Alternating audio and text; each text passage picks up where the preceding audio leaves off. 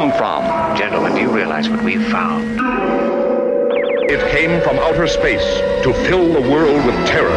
What earthly power can stop this terror? That's the signpost up ahead. Your next stop. The broadcasting from outer space.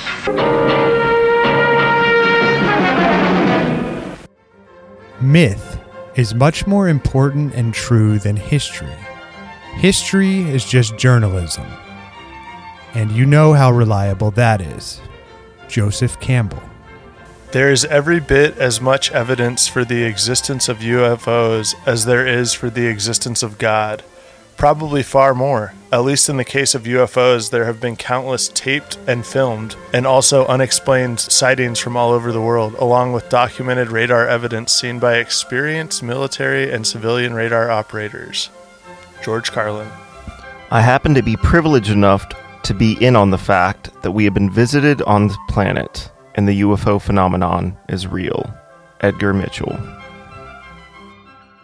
And welcome back to the podcast from outer space. It's your boy Rob Scott. We got Billy the Kid, aka the Korean Cowboy, in the studio. What's going on, gentlemen and world? And as always, it's Ryan Scott. Fare thee well, Earthlings. And this is episode 118, where we will be doing a comprehensive history on UFO phenomenon. In other words, UFOs, the whole story. Yes, today, gentlemen, we are finally closing out Alien Summer with a definitive history on UFOs. The whole story, the whole shabil, the whole shebang, the big enchilada, Big kahunas. the, the big kahuna. what else we got? Come on, this is unbelievable. Big Daddy.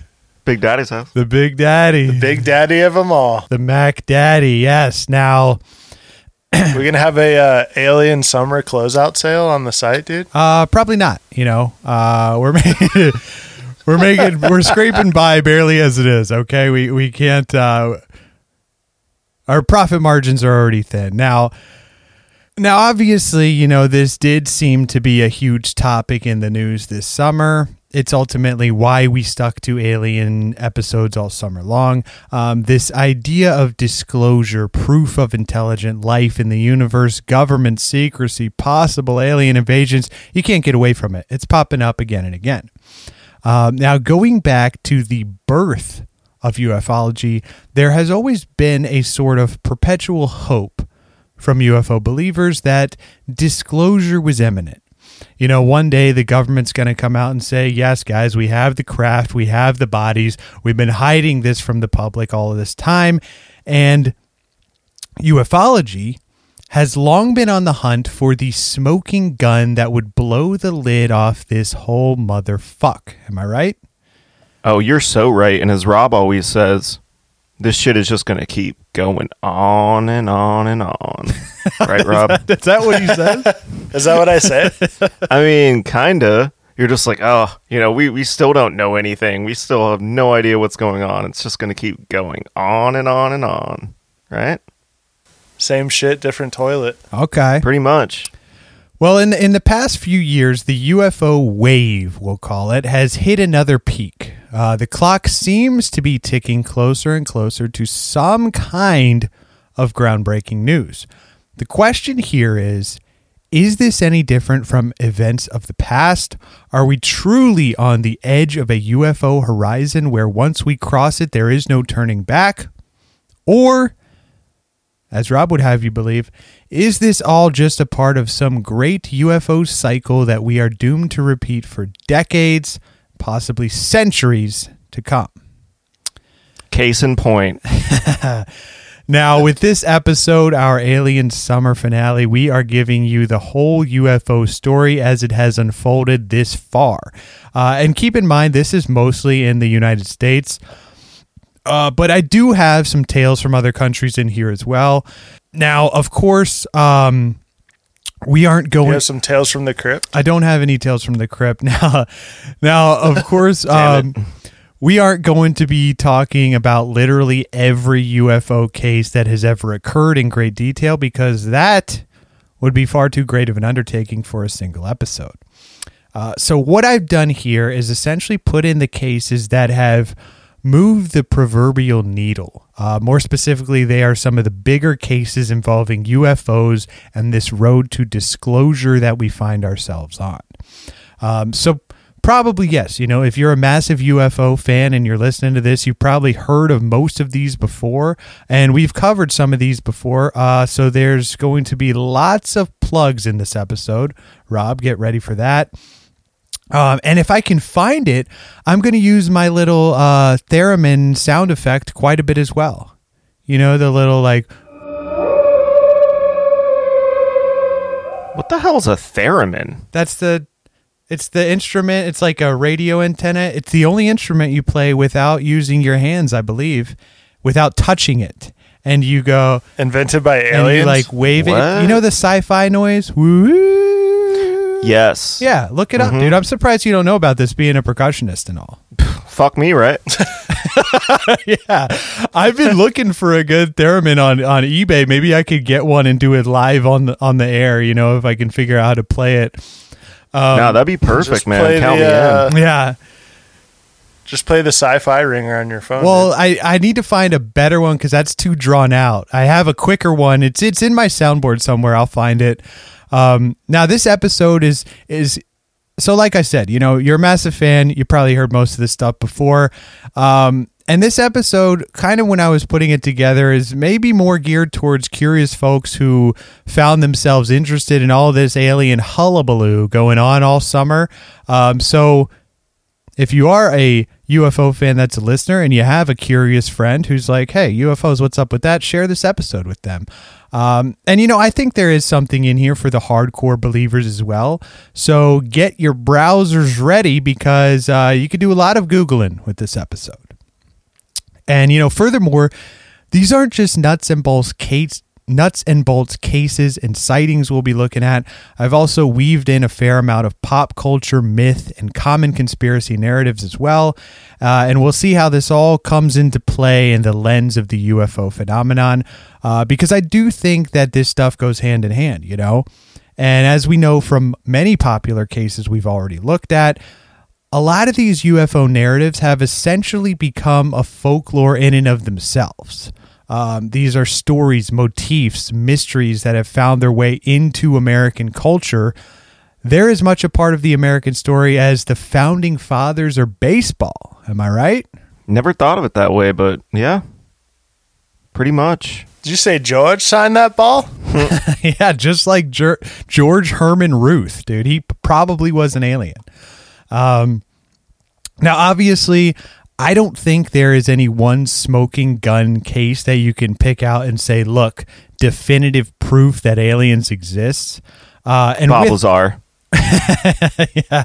And uh and with all these cases for this episode, we are giving a summary. This isn't going to be a full on deep dive. Think of this as a macro level UFO highlight reel. Speaking of baseball, uh, because I don't believe I be- I do believe that looking at all of these events on a timeline in one single episode can definitely help us to analyze this stuff on a bigger picture sort of scale. And you know maybe we'll we'll connect some dots along the way and uh, see how we got to where we are today because like i said in the last episode this story is absolutely insane you couldn't make this shit up if you tried this is like that uh, crazy guy with the yarn connecting all the pictures on his wall that's this episode and the yarn is going to be connecting a lot of our past episodes. Uh, you know, that's been me all month, guys. I've been like, So you're Charlie Day? yeah, Lexi will come in my office. I, I look like Albert Einstein in the picture with his tongue out, you know, and I'm like doing. A, Oh, no. I've got all the math equations on my board and stuff. Uh, so I guess bef- before we hop in, you know, give me a brief overview on where you guys stand on the UFO phenomenon. You know, throw whatever you got out there. Current beliefs, disbeliefs. Is it physical, metaphysical, paranormal? Is it something else? Is it psychic? You know, whatever comes to mind. What do we got? I believe something is definitely happening. Uh, a phenomenon, a physical phenomenon. You know, you look at all these cases from the past that we're going to hash into, um, you know, shortly in this episode. But now we have all this new technology that's picking up all these all this phenomenon and through radar and all these different systems. And it's kind of making us realize that these craft are moving and defying the laws of physics as we understand them or the technologies that we have or, or understand. So I think that that is physical proof that something is going on here. And I personally think it's either just real extraterrestrial beings or like drones or something visiting us in the physical realm. For what reason, I do not know. Okay. But I'm sure our government knows a lot more than we do. Okay, so you're a nuts and bolts guy. You think these are physical aliens or drones or what have you coming down here? Correct. Okay, okay. Rob, what do we got? Um, I mean, I guess just to piggyback off of what Billy is saying, if you let me, I guess, let me just pander to both sides of the aisle on this one because if you're like, I got to have definitive, hard evidence of this, there are multiple videos, pictures, and like, yeah, you can say that certain stuff is edited or photoshopped, but like, there are definitely some uh, very convincing videos out there of at least of UAPs, if we if that's what we're gonna call them from now on. Okay. But if you want to go on the other side where it doesn't have to be necessarily like a fucking picture of an alien like landing on the White House lawn or something. Classic. You could say that there's like a wide variety of not just UAPs, but alien contact. Some of this stuff could, like you mentioned, actually be more of like a paranormal experience where, like, if you've seen like the pictures of like orbs and they're like, oh, is this an alien? Like, maybe it's not an alien, maybe it's a ghost, you know? But that, but that's like, uh, Open to both, you'd I'm- say? This is your beliefs, you know. We don't have to pander to anybody here. This is whatever you think. Yeah. No, but I'm just saying like I I mean, obviously like you and Billy know this, but like I think all of us have had a paranormal experience or two. And I mean, it's definitely something that I personally believe in. I know there's a lot of people out there that like haven't had that happen to them yet or maybe they're just like one of those people that aren't really open to those experiences, but I think that like both things definitely exist and it's just a matter of like kind of defining which is which. And in the case of UAPs like I know all summer I've been kind of like talking shit on these guys that are getting paid you know these fucking like billion dollar government projects and they're always just like oh well uh, we don't really know what's going on so we're going to close this one down and then five years later do the same shit again Okay. I, I mean i think in this day and age you kind of have to believe that there is much more out there that we don't and like we don't really have the technology at our disposal to like fully say like oh yeah you know like 10 light years away there's like these planets with intelligent life on it we're like we're not there yet but obviously whatever's coming to visit us isn't from here and or it's like some weird fucking loop and it's like some people say it's like us coming back like from the future just to like check in see different like things in the timeline You're hitting all the theories here. Right? Yours I guess I'm just I'm just like spouting off like what I think, but also like what are like potential theories. I guess. So yeah. you think it could be a little bit of everything. You're agnostic to the idea that it could be something Well, I think that there's a lot of confusion out there and what's going on, and the government has been very. Um, retarded. uh, we don't want to say that word, but I would say they've been inconsistent, I guess, on providing us with like actual details. Like the only thing they've really been consistent on is that they don't know what they're looking at and they don't really know what they're doing. Okay. But they have they have all this advanced technology at their disposal, so I would like to believe that there's someone at a higher level that actually does know what's going on. They're just like, oh fuck, we can't tell them about this. Okay, cigarette. Do do you think there's a cigarette smoking man out there? Um, in Yeah. the shadows. All right. Okay. Out there deep throating. Now, did you have anything to add, Billy?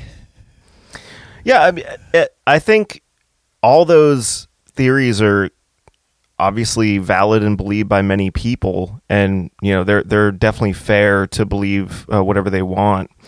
I just ask our viewers, and and I ask not not only our viewers that are believers of this phenomenon. When I say believers, just you know, in terms of thinking it's some alien stuff, but I think it's imperative that people understand that this phenomena is actually happening.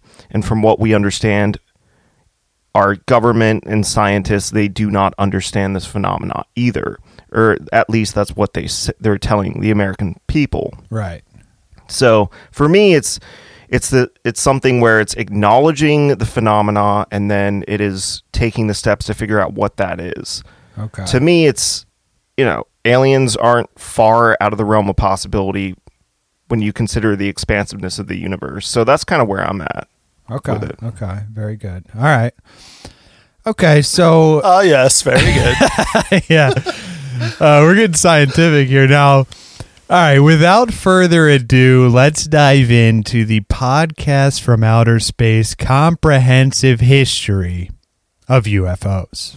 Should we just write a book? See Maybe where that goes. uh maybe. So so in the beginning, um this tale starts way way back before any of us could even pick up a baseball. Now, some aficionados believe that the UFO that UFOs have been documented since biblical times. Uh, by far, the most popular version of this theory comes from the book written in 1968 by Eric von Daniken, "Chariots of the Gods," which poses the hypothesis that the technologies and religions of many ancient civilizations were given to them by these ancient astronauts who were welcomed as gods. Now, this was not a new idea, even when Von Daniken published his book. Uh, a lot of people point out that much of his work was influenced by a gentleman named Robert Charroux, uh, who is viewed as a pioneer of the ancient astronauts theory. He published at least six nonfiction works in the genre, including the 1963 novella titled 100000 years of man's unknown history Now, another even earlier popular work in this genre is The Morning of the Magicians, colon, Introduction to Fantastic Realism.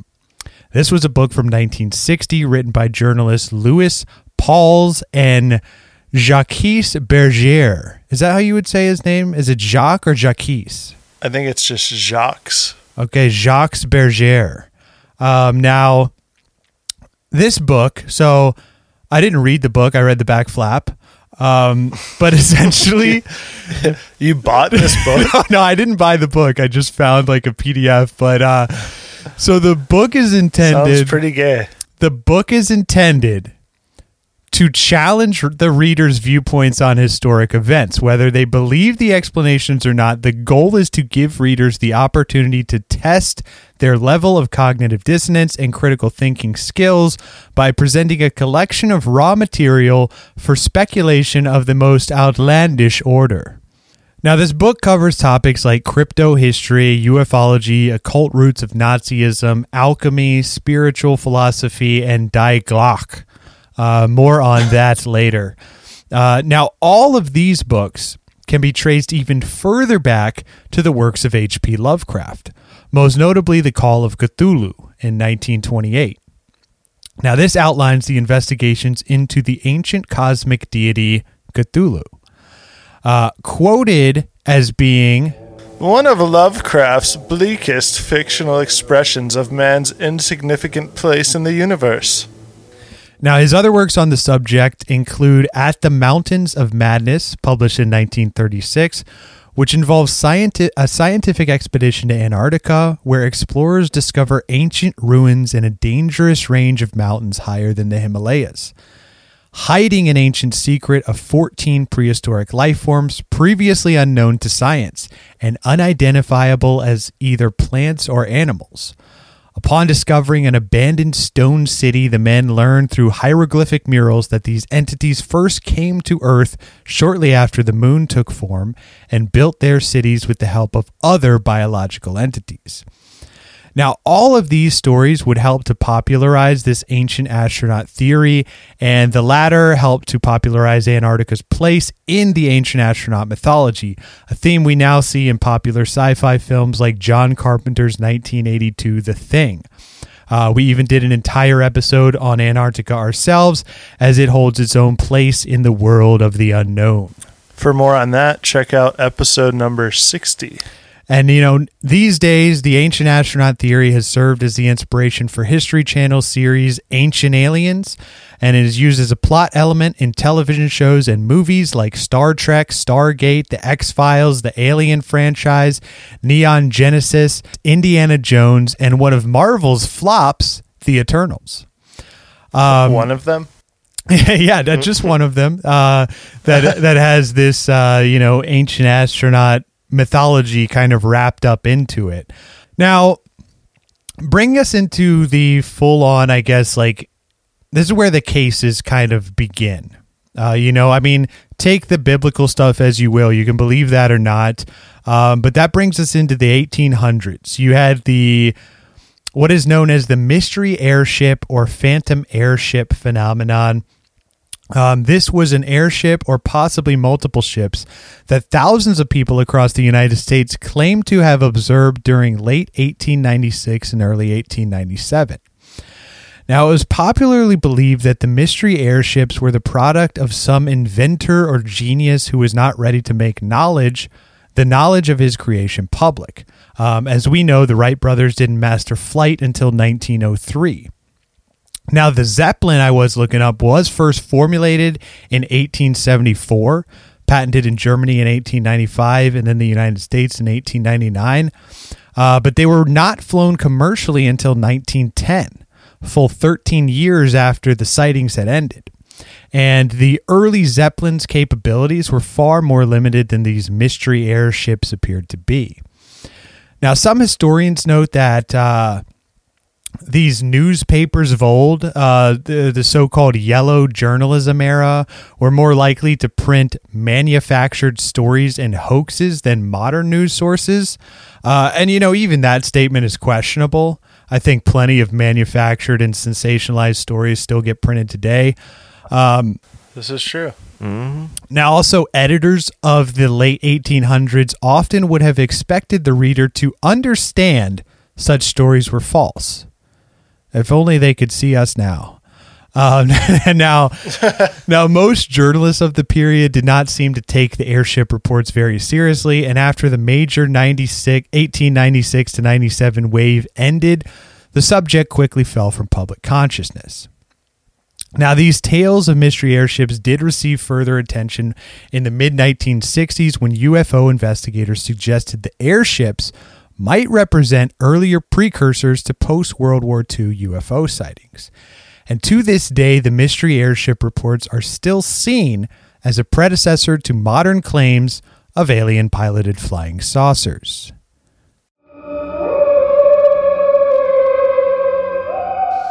Um, now, now keeping us in the 1800s. Um, so, the War of the Worlds by H.G. Wells was published in 1897. Now, with this story, Wells is credited with establishing several extraterrestrial themes, which could go, which would go on to be expanded by science fiction writers in the 20th century and become common tropes of sci-fi as we know it today, including first contact and a war between planets and their different species. Now, there were stories of aliens and alien invasions prior to the publication of War of the Worlds, but none were as widely read or nearly as popular as Wells' War of the Worlds. In fact, it is considered one of the first works to even theorize the existence of an extraterrestrial species intelligent enough to invade Earth. These were often f- referred to as Martians in the early days. Um, Now, speaking of embellished tales, yellow journalism like the 1800s airship mysteries and Martian invasions, that brings us to the 1938 radio broadcast narrated and directed by Orson Welles, based on War of the Worlds. This was presented as a series of news bulletins, and uh, it's it's infamous for leading to outrage and panic by listeners who believed the events described were real. Uh, now, for a full breakdown, check out our War of the Worlds episode. Episode number 75. Uh, one of my personal favorites that we've covered in the past. Um, My second favorite. so, so now we're into the 1900s. Now, by the turn of the 20th century into the 1900s, you now had these tales of Martian invasions making their way into the minds of the general public. Um, this was a theme that was starting to bubble up and become more and more popular in fiction. Uh, science fiction was also starting to build off of previous works like Mary Shelley's Frankenstein, which we also covered. Episode number 36, if you want to check that one out. and and science fiction was starting to carve out a genre all to itself. Now, in reality, advances in science were on a spectacular rise. In 1905, Albert Einstein published his groundbreaking theory of special relativity, and later in 1915, his theory on general relativity. And this is an important piece of the puzzle because this transformed theoretical physics and astronomy during the 20th century, uh, replacing the 200 year old theory of mechanics made popular by Isaac Newton. So, this replaced that, making Isaac Newton look like a bitch.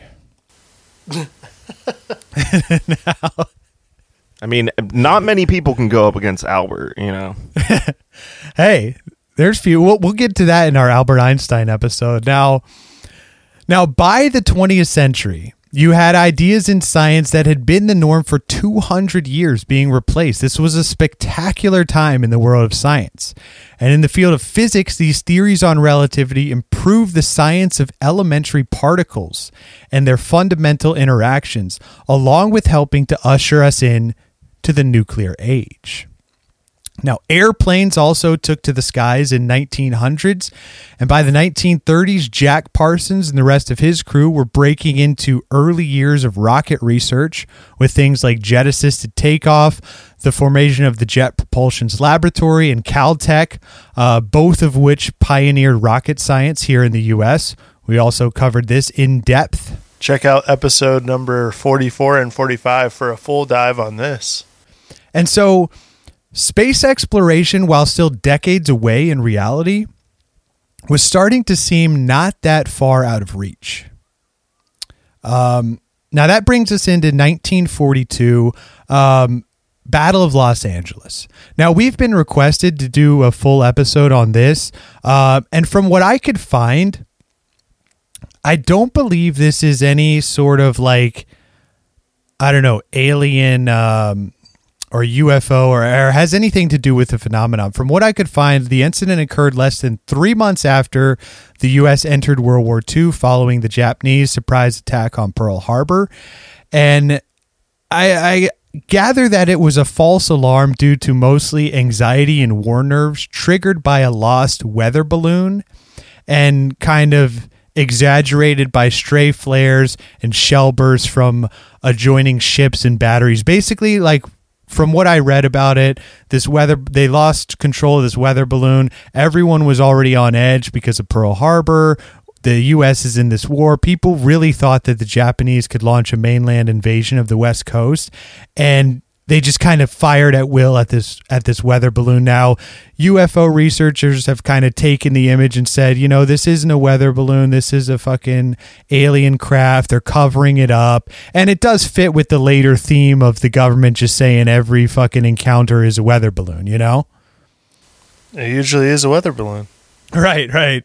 Um, now, now that'll bring us into the Foo Fighters of World War II. Uh, so the term Foo Fighters was used by Allied pilots of World War II to describe various UFOs or mysterious aerial phenomenon seen in the skies over both the European and Pacific theaters of the war. Now, early reports date to 1940, but formally these UFOs were reported from November of 1944 on. Now, the most widely known sightings were among the airmen of the 415th Night Fighter Squadron, badass, and Foo Fighters were presumed by witnesses to be secret weapons employed by the enemy. And there have been many other explanations put forth. However, the true nature of the Foo Fighters of World War II does remain a mystery. Uh, this is again another co- another topic we have covered in depth. Check out episode number 27 if you want to find out more about this one. About these foos. yes, the Foo Fighters, dude. Foo's gone wild over here. Um, now, sp- Dave Grohl. now speaking of these mystery enemy weapons, that brings us to Die Glocke. Um, so, have have you guys ever heard of this? Hell no. Sounds like a fucking rapper.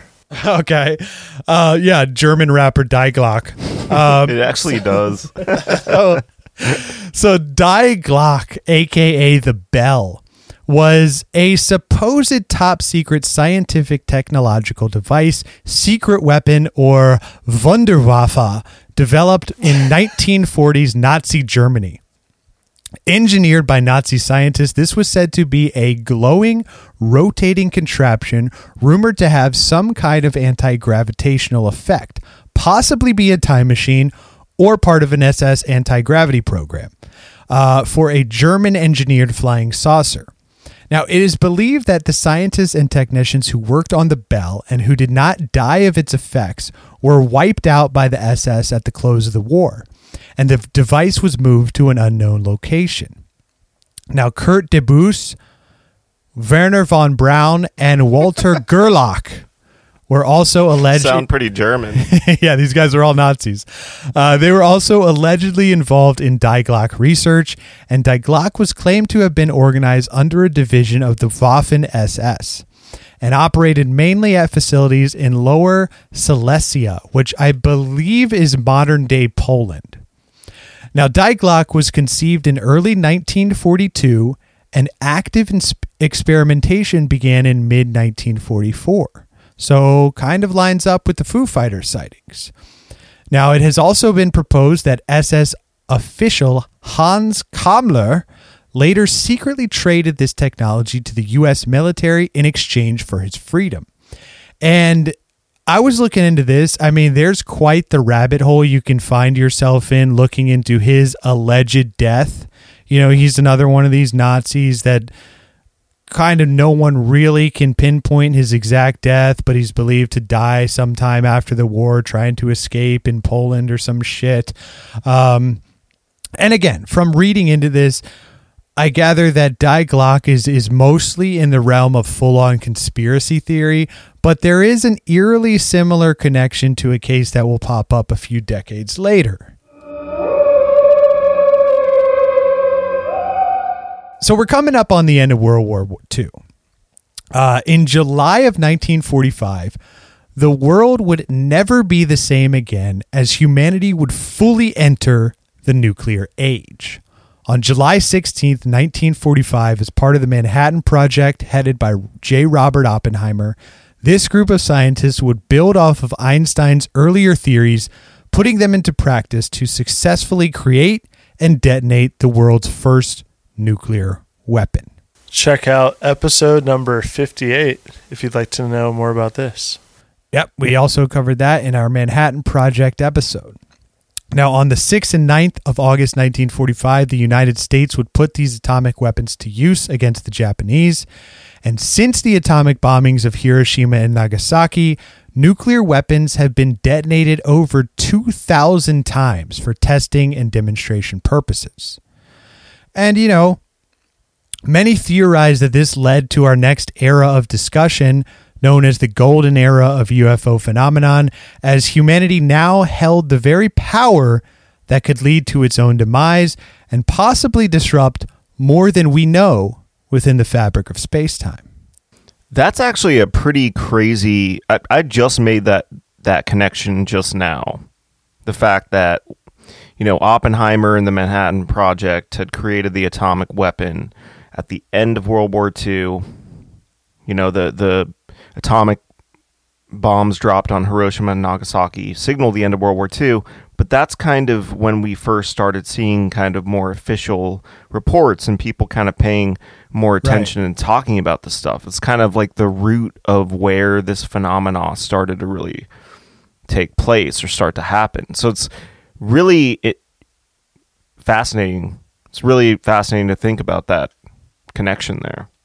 Yeah, yeah. I mean, that's like a classic motif within ufology that, like, hey, obviously we still don't fully understand a lot about like quantum mechanics and a micro level of like these quarks and protons and how all that shit interacts. And so we're uh, we're using this as a fucking bomb. Who a lot of people argue humanity wasn't even ready to have that kind of power we're setting this shit off 2000 fucking times and we don't even know the full ramifications. Maybe that's where all the fucking aliens are coming from.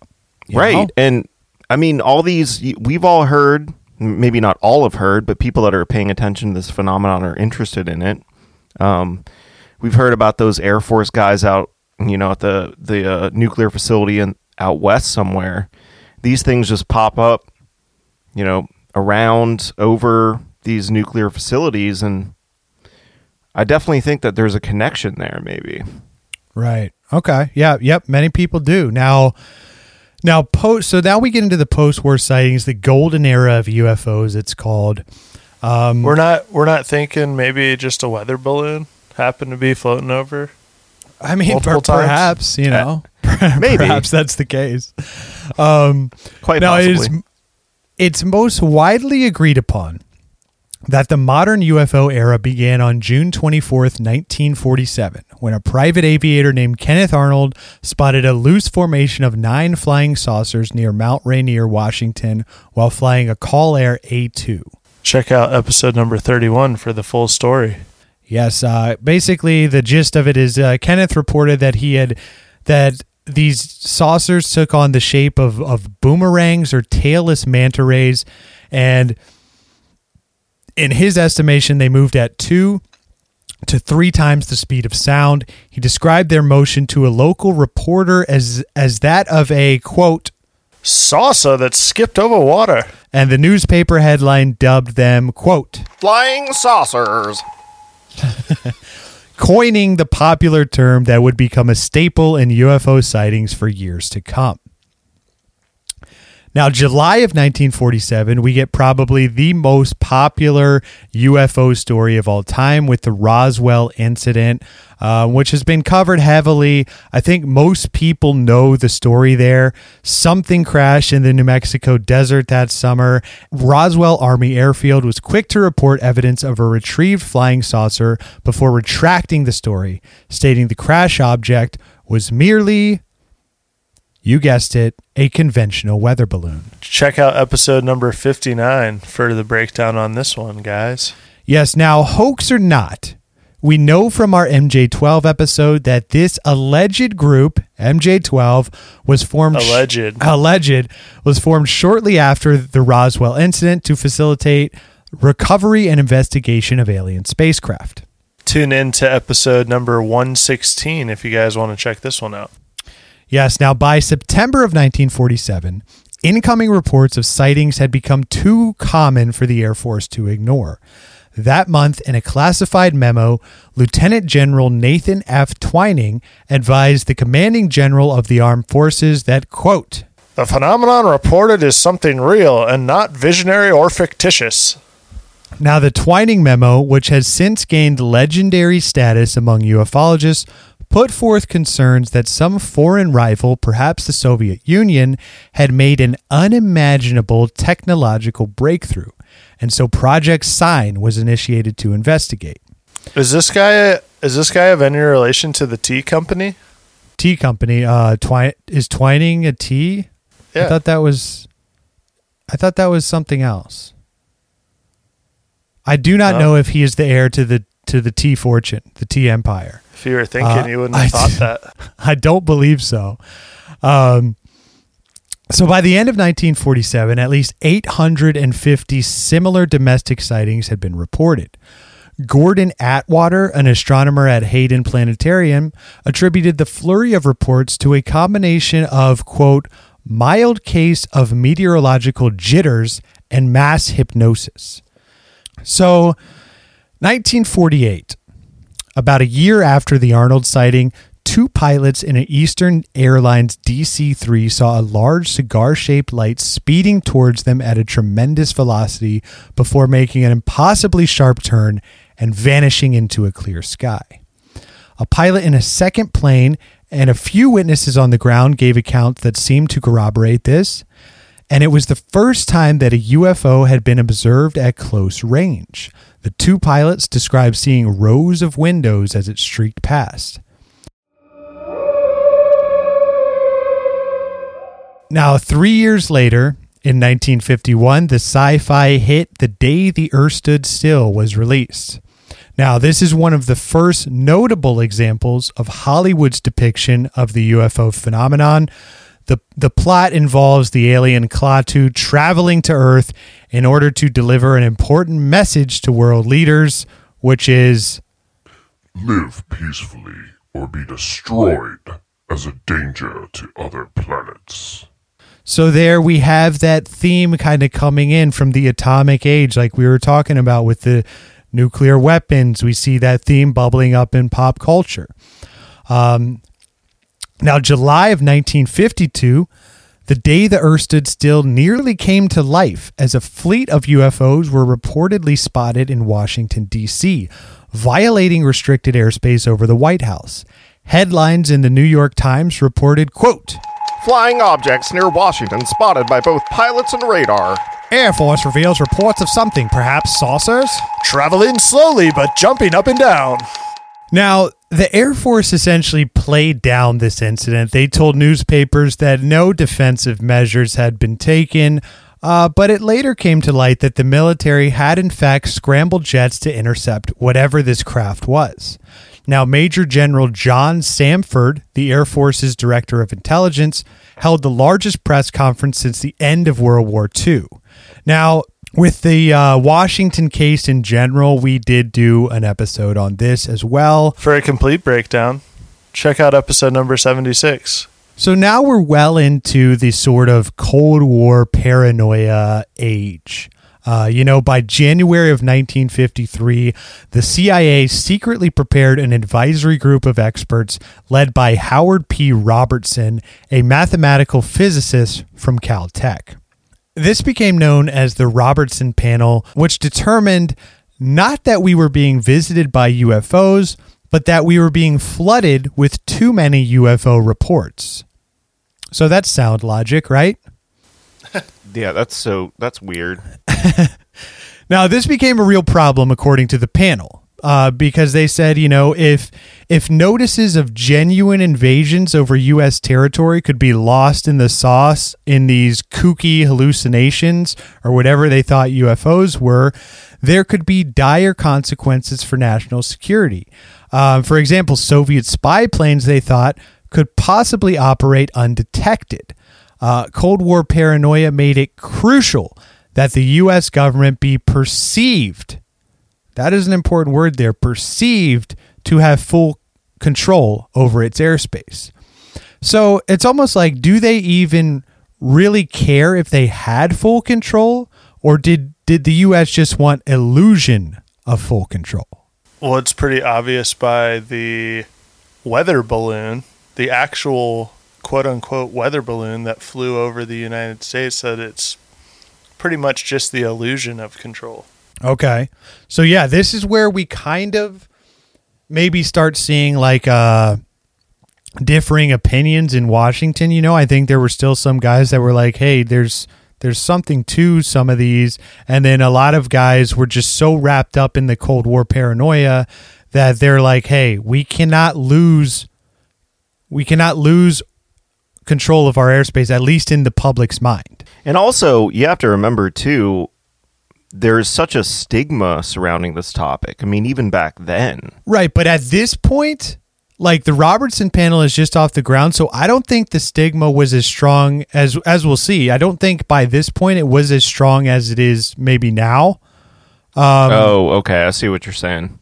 I think there still was like that's what I was saying. You had this butting of heads because some guys were saying, "Hey, there's something to this," but a lot of guys in Washington were like, "Guys, come on, this is fucking nonsense. We can't be looking into this. We got to focus on on our enemy, the Reds, the commies. You know, this is Well, I mean- McCarthyism." Right, and if you if you think about Roswell and the fact that the Air Force, and we'll get into Project Blue Book here in a second, but you know how the Air Force ended up covering it up and just saying it was a weather balloon. Um, As they do. right. Right, right. But maybe behind the curtains, there were guys that were genuinely looking into this. Like if MJ12 is real, this was a concern to the higher ups. Well, I guess I guess kind of the reason why I brought up Roswell was just, in my opinion, I feel like that was kind of the start of the stigma. It's like, Right, oh, it was right. just a weather balloon. And yeah, and if we do go with MJ12 is legitimate and there's factions of the government that are keeping this secret, that's all their kind of um they're doing, you know, they want to downplay this to the public and say, "Hey, nothing to see here while we look at this technology and uh go fuck yourself," you know? Yeah, exactly. yeah.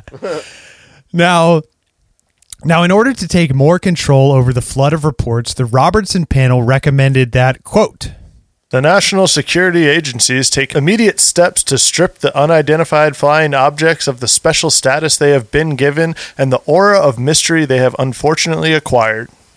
Now, the panel also suggested that civilian UFO groups be infiltrated and monitored and enlisted the media in, de- in the debunking effort. Uh, this campaign steamed on for years, culminating in a 1966 TV special. UFO, friend, foe, or fantasy? Now, in this special, CBS anchorman Walter Cronkite promptly placed UFOs into the third category fantasy. Now, also at this time, Vice Admiral Roscoe Hillenkotter, the first director of the CIA and alleged MJ 12 member, told a Times reporter, quote, Behind the scenes, high ranking Air Force officers are soberly concerned about the UFOs, but through official secrecy and ridicule, many citizens are led to believe the unknown flying objects are nonsense. So again, just like we were saying, Billy, it seems like there is different differing opinions on the Hill in DC. You know, you had guys like Hillenkotter who were saying, "Hey, there's something to this." Then you had the Robertson panel saying, "We gotta we gotta nip this in the butt." UFOs cannot be seen as like some crazy space alien shit. We got to downplay their significance, make them seem like some kooky crackpot theories. Exactly. They're nothing more than weather balloons, guys. They've been doing it since day one, you know? yeah. Nothing to see here. Go ahead and fuck yourself. Been planning it for years. yeah. Now, 1961 to 1966, so around this same time period, you had the Betty and Barney Hill abduction saga unfolding. This was the first mainstream abduction report in the U.S. And again, this is a topic that we have covered. Make sure you check out episode number 113 for more on Betty and Barney Hill. Now, in these early years, uh, the government had one public repository for UFO reports. And that was Project Blue Book, which was a continuation of Project Sign, which operated out of Wright Patterson Air Force Base near Dayton, Ohio. Also, the alleged location in which two separate airplanes were theorized to have flown the wreckage of the Roswell crash, specifically to Hangar 18 in Area B. Now, again, that probably lives more in the realm of conspiracy theory, or perhaps that's just what the government wants us to think. Is that the hangar from Tony Hawk's Pro Skater? I believe it was possibly inspired by that. It's also in a Megadeth song, isn't it? Don't they have a song, Hangar 18? I think so. Uh, okay. Not Now- too big on them. Okay, yeah, yeah, yeah. a bit more of a Metallica guy. Um, now, Blue Book was a poorly funded division run by a series of low ranking officers who would have likely preferred any other job. Uh, the program's only continuous presence and its only in house scientist was Ohio State astronomer J. Allen Hynek, a UFO skeptic and former member of the Robertson panel. Now, initially, Hynek took a common sense approach. Uh, however, he would later write, quote, I felt the lack of hard evidence justified the practical, it just can't be attitude. Now, 95% of supposed UFOs really did seem to have a logical explanation. For example, uncommon clouds, weather balloons, atmospheric temperature inversions. Um, luminous orbs could be attributed to Venus. Silent triangles could be connected to classified military technology. As we've discussed on many previous episodes, the U 2 spy plane and SR 71 Blackbird were often reported as UFOs, and this confusion was embraced by the counterintelligence community in order to keep these projects secret. Um, however, the remaining 5%, despite the government's best efforts, could not be explained.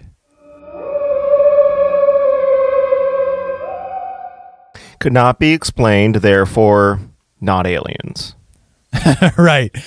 Now, beginning on March 14th, 1966, more than 100 witnesses in and around Dexter, Michigan reported seeing glowing lights and large football shapes at low altitudes.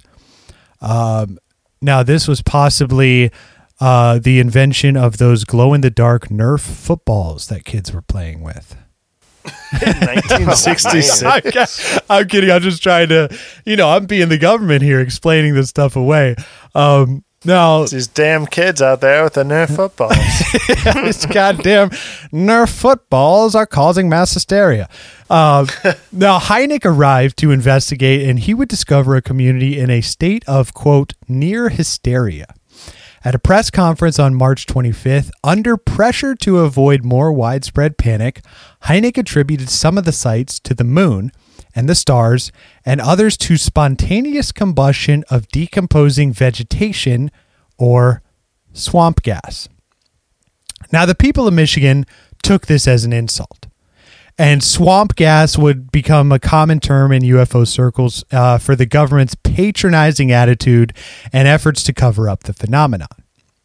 Now, Gerald Ford, a native of Grand Rapids and at the time the House Majority Leader, called for congressional hearings, saying, quote, In the firm belief that the American public deserves a better explanation than thus far given by the Air Force. So, right here, I mean, congressional hearings, Gerald Ford, who would go on to become president, is calling for this stuff. This is not all that different from what seems to be going on on Capitol Hill today, right? Yeah, it's the exact same thing. This is true. It's pretty crazy. Right. I mean, you've got the, this guy who's the House Majority Leader saying, hey, this isn't a fucking sound explanation. It's not a fucking Nerf football. it's not swamp gas. What the fuck are we doing here? Um, now, in in his testimony before the House Armed Services Committee, J. Allen Hynek recommended that an independent body be set up to evaluate the merits of Project Blue Book and finally settle the question of UFO legitimacy. So, right here, guys, we're going to get an answer. Now, in 17 years, Blue Book had reviewed approximately 12,000 cases. 700 of them still remained unexplained. That's a decent amount, you know? Yeah. I mean, it's just like what we're seeing today with AARO. Aren't they saying, like, hey, we got like 800 cases, can't explain 100 of them or some shit like that? Yeah, but my, I don't know. I don't know about AARO, honestly. okay. We'll, we'll we'll get- get, we'll get that. into we'll Get to that. We'll get into Let's that. jumping ahead. Now, on December 9th, 1965, in the rural town of Kecksburg, Pennsylvania, just southeast of Pittsburgh, an object the size of a Volkswagen Beetle was allegedly hurled out of the sky. According to multiple witnesses, the acorn or bell shaped object had been removed from the woods on a flatbed truck as service members guarded the area with guns. Now, interesting point here some 40 years later, Leslie Kean, who broke the 2017 New York Times article, she filed a Freedom of Information Act request, a FOIA request for NASA files, including some that she believed contained information about the debris that was retrieved from Kentucky all those years ago. Now, NASA claimed that the relevant records had gone missing in 1987. Convenient. yeah. Yeah. Um, Now, again, I'm looking over my reports here, and uh, it seems like they just got lost somewhere around 1987. Yeah, I'm not seeing that at all in our records. Uh, so, I, once again, go fuck yourselves coming from NASA. And, you know, with the fucking bell shape ob- object, do we see a Die Glocke connection here? Or is this possibly where the fucking Nazi secret fucking UFO anti gravity device wound up? Holy Christ! In Kentucky, doubt it.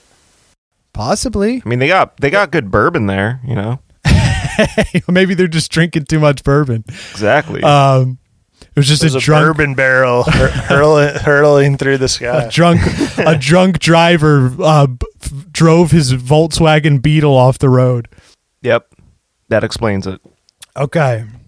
Now moving along, in late 1966, Edward U. Condon, a physicist at the University of Colorado, was given $300,000 to conduct another Robertson panel type study. Another one. Yes. Now, as we saw in our last episode, the study seemed to have its conclusions from the start, as this panel was primarily interested in the psychology and social circumstances of UFO believers. Now, in other words, sightings the this gentleman thought that sightings should be understood as metaphors for Cold War anxiety and naivety about technology at the time. Now, the thousand page Condon report, as it became known, was completed in late fall of 1968.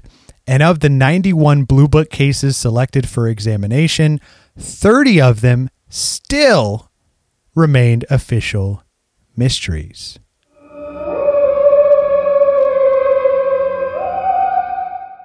Now, Condon, uh, this gentleman announced long before the study was complete that UFOs were complete horse shit, and not not in those exact words.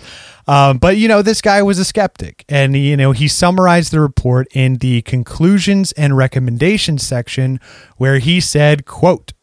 Careful consideration of record as it is available to us leads us to conclude that further extensive studies of UFOs probably cannot be justified in the expectation that science will be advanced thereby.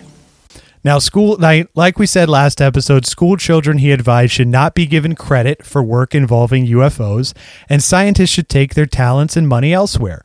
UFOs were unidentified by definition, but the Condon report licensed scientists and officials to look the other way. Now, by 1969, the U.S. succeeded in its mission to put a man on the moon by the decade's end and space travel, along with the exploration of whole other worlds, finally became a reality. Now, again, we covered this in our moon landing episodes. Check out episodes 65 and 66 for more information on the moon landing. Now, Project Blue Book would be shut down in January of 1970. And two years later, Hynek published The UFO Experience, a Scientific Inquiry, where he essentially bashed Blue Book and the Condon Report and provided his vision on a blueprint for systematic research. Uh, Blue Book's goal, he wrote, had not been to try to explain UFOs, but rather to explain them away. And the Condon report, he wrote, focused on disproving any conjecture about alien spaceships was even worse. What was instead required in, in Hynek's mind was an agnostic approach, not one focused on extraterrestrial craft or the weather or Venus, but would only go where the science led them, much like is still being advocated for today. You see these guys up on the hill saying, "Hey, we need a we need a a solid um, agency that can study these kind of things scientifically, right?" Yeah, not only that, but Avi Loeb, um, you know, he's one of the f- front runners and kind of one of the scientists out there that's really pushing studying this phenomena, and he's always said that, right? Like, and and the episode that we spoke on about the science last episode. Um, I mean, that's all. It sounds like he has the same mindset as Hynek. It's like I'm not going to be biased one way or the other. I'm going to be completely agnostic to any possibility and be open to any conclusion. Right, because like we've seen, there seems to be this butting of heads, and a lot of the guys in Washington are saying, "Hey, we need to downplay this. We need to fucking cover it up, or we need to say this isn't important." And some of these scientists are trying to say, "No, we we should be looking at this. We just shouldn't be trying to disprove it." Now, Hynek himself like we said, started out on the Robertson panel. He was a, a pure skeptic um, who eventually turned believer working on Blue Book. Uh, he would go on to start an independent organization to continue his research, but sadly, poor one out for him as he died at age 75 in 1986 without having altered the course of public opinion. So that brings us to the end of the golden era, the initial wave, we'll call it. And so at this point, after nearly 13 years, the Robertson panel had finally succeeded in its mission. The golden age of official investigations, congressional hearings, press conferences, independent scientific study, powerful citizen groups, best selling books, and magazine cover stories had come to an end. The public's opinion, it seemed, had finally shifted on the topic as a whole, and UFOs would have no place in serious scientific studies, but rather be exiled to the world of fiction, fantasy, and crackpot theories. Yeah, uh, sounds about right. I mean, we're trying to get over the stigma that we're experiencing right now. That you know, you got guys like George Knapp and and the whistleblowers we'll get into later. Uh, but I think people need to take this stuff more seriously, right? And yeah, I mean, you can see in the history we've just covered, this was a decades long goal of the government to kind of delegitimize this stuff. Now, despite the efforts by the government, the phenomenon didn't go away. Reports, while maybe reduced overall, would continue to be made. Now, in 1976, um, we have the Iran sighting, where Major Parviz Jafari uh, squadron commander in the Iranian Air Force, was dispatched in an F 4 jet to intercept a glowing diamond outside Tehran near the Soviet border. Uh, Jafari said as he approached the object, it was flashing with intense red, green, orange, and blue lights, so bright that I was not able to see the body of the craft. His weapons and radio communications were, some say, jammed or possibly failed, as these were like faulty old jets that uh, weren't really like upkept all that well. Now, American intelligence sources in Iran described the incident in a classified four page memo to Washington. And in, a, in an assessment attached to the memo written by Colonel, Colonel Roland Evans, he said, quote, An outstanding report. This case is a classic, which meets all the criteria necessary for a valid study of the UFO phenomenon. Now, I don't know about you guys, but that quote seems to be an opinion that is few and far between if the government is saying they aren't interested in this topic and actively spending money to debunk it. Now, like I said, there's some conflicting opinions on this one um, with like the faulty. Um, the faulty planes, and they're saying maybe that was why the communications failed. Uh, but I think this is an interesting case, and you know, look it up if you have time. It's still an important case, and still possibly a mystery.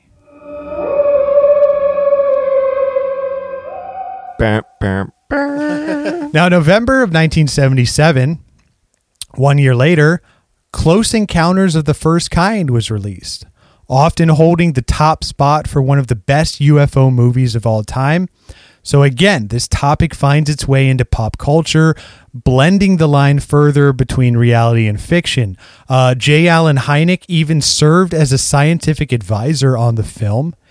Uh, and he said, quote, Even though the film is fiction, it's based for the most part on the known facts of the UFO mystery.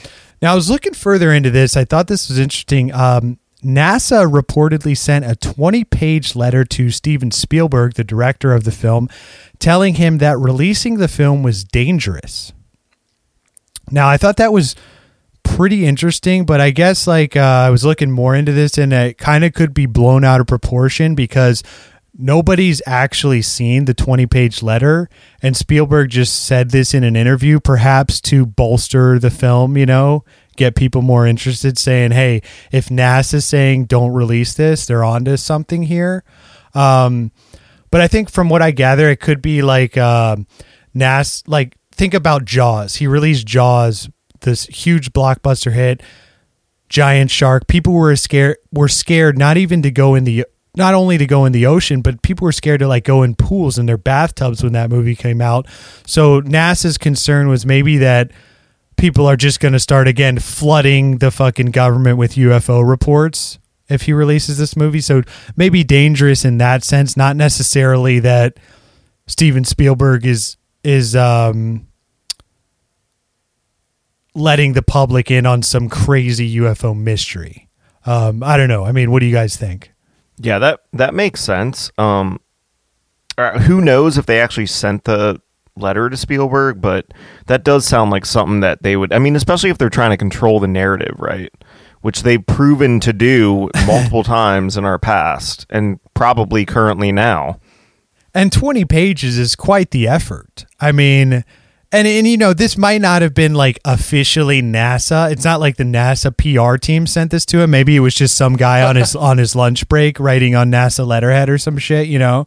Yeah, or Hey, buddy, maybe uh, don't put this uh, movie out. Maybe just like, God damn it, I don't want to deal with fucking a bunch of bullshit UFO reports all summer. Um, now, just a few years later, 1979, Ridley Scott's legendary film franchise launched with the release of Alien, which we also covered in a previous episode. Check out episodes number 24 and 25 if you want to know more about this film. And one year later, in 1980, we get the Rendlesham Forest incident. Now this this is one of the bigger, more crazy incidents. Um, there's a lot of info with this one, and it will most likely get its own episode in the future. Um, but you know, the short is that this incident occurred in England in 1980, uh, eventually taking on the name of Britain's Roswell. Uh, you know, this has everything from like depression marks, audio recordings, which we'll hear in a minute here, um, photographic evidence. This is, a classic UFO case um, where several Air Force officers claim to have observed a UFO at close range just outside of RAF Bentwaters in Rendlesham Forest. Now, the deputy base commander, Lieutenant Charles Halt, made an audio recording um, where he seems to have observed a UFO. Um, now I have a clip here which I will play. I will play this for you guys and take a listen because this is pretty interesting. pigmentation. You just saw a light Yeah, where? sir. Wait, Like no, right slow down. Where? Right in this position here, straight ahead, in between the tree. There it is again. Watch straight ahead off my flash right there, sir. There it is. Hey, I see it too. What is it? We don't know, sir. So can I get some? Yeah, it's a strange, small red light. Looks to be out maybe a quarter to half mile, maybe further out. I'm gonna switch off. The light is gone now. It was approximately 120 degrees from the Back site. again. Is it back again? Yes, sir. Oh, what does flashlight said? Let's move out to the edge of the clearing so we can get a better look at it. See if you can get the star scope on it. The light's still there, and all the barnyard animals have gotten quiet now. Yeah, we're heading about 110 to 120 degrees from the site out through to the clearing now. Still getting a reading on the meter. About two clicks. Meter's jumped three to four clicks, getting stronger. No, it's dying. No, it's not. I think it's something other than the ground. I think it's something that's something variable here. tree right over. We just frightened the first night bird we've seen. We're about 150 or 200 yards from the site. Everything else is just deathly calm. There is no doubt about it. There's some type of strange flashing red light ahead. It's yellow. I saw a yellow tinge in it too. Weird. It, it, it appears to be maybe moving a little bit this way. It's it's brighter than it has been. Yellow. It's coming this way. It is definitely coming this way. Pieces of it are shooting off. There is no doubt about it. This is weird. To the left. Yeah, definitely moving No, left. two, two lights. Two one light to the front, Okay. one light to the left. Keep flashlights off. There's something very, very strange. Get the headset on. See if it gets any Right stronger. Okay. Let- Give us, give us a rundown. Notation that this is on the beta reading, too. It's on the beta reading? Beta Okay. shield has been removed. Okay. This is we're falling off it again. But it just moved to the right. Yeah. Right to the right. Okay, we're looking at the thing. We're probably about two to three hundred yards away. It looks like an eye winking at you. It's still moving from side to side. And when you put the star scope on it, it it sort of, sort of has a hollow stare, a dark, dark stare. It's, it's know, like the pupil of an eye looking at you and winking. And the flash is so bright through the star scope that uh, it almost burns your eye. We passed the, passed the farmer's house and across in the next field. Now we have multiple sightings of up to five lights with a similar shape and all, but they seem to be steady now rather than a pulsating or glow with a red flash. We just crossed the, the creek, and uh, we're getting what kind of readings now? Getting three good clicks on the meter, and we're seeing strange lights in the sky. Now we're both heading north. Hey, here, here he comes from the south. He's coming toward us now. Now we're observing what appears to be a beam coming down to the ground. This is unreal. 330 or Zero 330, and the objects are still in the sky, although the one to the south looks like it's losing a little bit of altitude. We're turning around and heading back toward uh, the base. The object to the south, the object to the south is still beaming down lights to the ground. Very, very weird, very spooky stuff we got going on here. Um, now, another witness, Sergeant James Penniston, he said that he got close enough to a silent triangular craft to feel its electric charge and to note the hieroglyphic like designs etched into its surface. Egypt all makes sense now. See, the Egyptians just Yeah. they they learned it from the ancient astronauts, bro. Well, didn't they essentially just find the pyramids? Or is that full on conspiracy? That's full on conspiracy. That that's definitely just a conspiracy theory, from what I understand. I'm hearing this this is like new in Egyptology like the Egyptians basically they're dating the pyramids like way further back to where the civilization would have built them, which throws a whole wrench into the fucking Hebrews story of building them as slaves, but I mean You ever watch Prince of Egypt, dude? Come on. dude, Exactly. that's a different episode for a different day, but this is in and of itself a weird sighting nonetheless, so we'll add it to the list.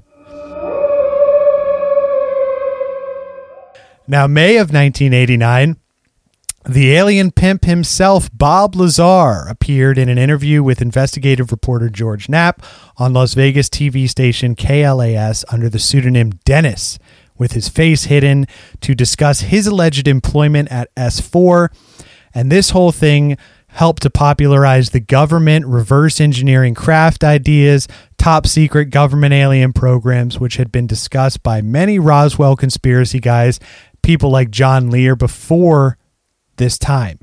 Um, but none of those exploded in popularity or got as much press coverage as the infamous Bob Lazar story, which we covered in extensive detail. Check out episode number 111 for more on Bob Lazar. Now, in 1992, Blink 182 is formed, headed by frontman Tom DeLonge. Now, this will come into play later. Um, now, 1993 to 2002, The X Files made its initial run. So, once again, you find common ideas that have been buzzing in UFO and conspiracy circles for decades finding their way into mainstream pop culture. As this show was a massive hit, originally spanning nine seasons and two franchise films, its impact on sci fi and alien lore cannot be ignored. And again, we covered this over a span of three episodes. Check out episodes 33, 34, and 35 for our full breakdown on the X Files. Now, by 2004, we get the Nimitz encounter. Now, although this was not brought to light until more than a decade after the initial encounter, um, we're going in somewhat of an order here, so we'll pop this in here. Now, the Nimitz Carrier Strike Group was conducting routine training operations in restricted waters off the coast of San Diego and Baja California in November of 2004 when the advanced Spy 1 radar on the USS Princeton began to register some anomalous activity. Whatever the activity was, was logging as high as 80,000 feet and as low as the ocean's surface.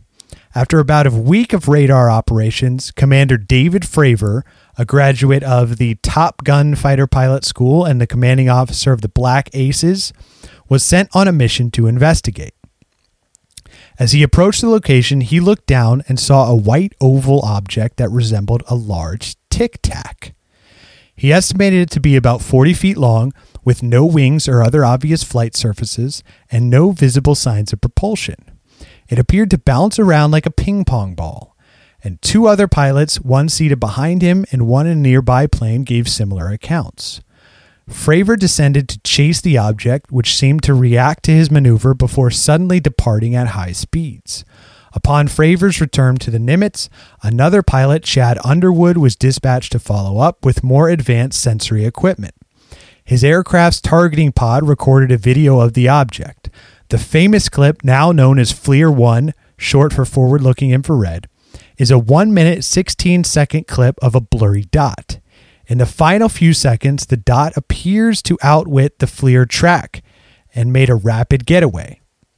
This is the fucking classic image right here that we've seen over and over. It appeared in the New York Times article, the Tic Tac encounter.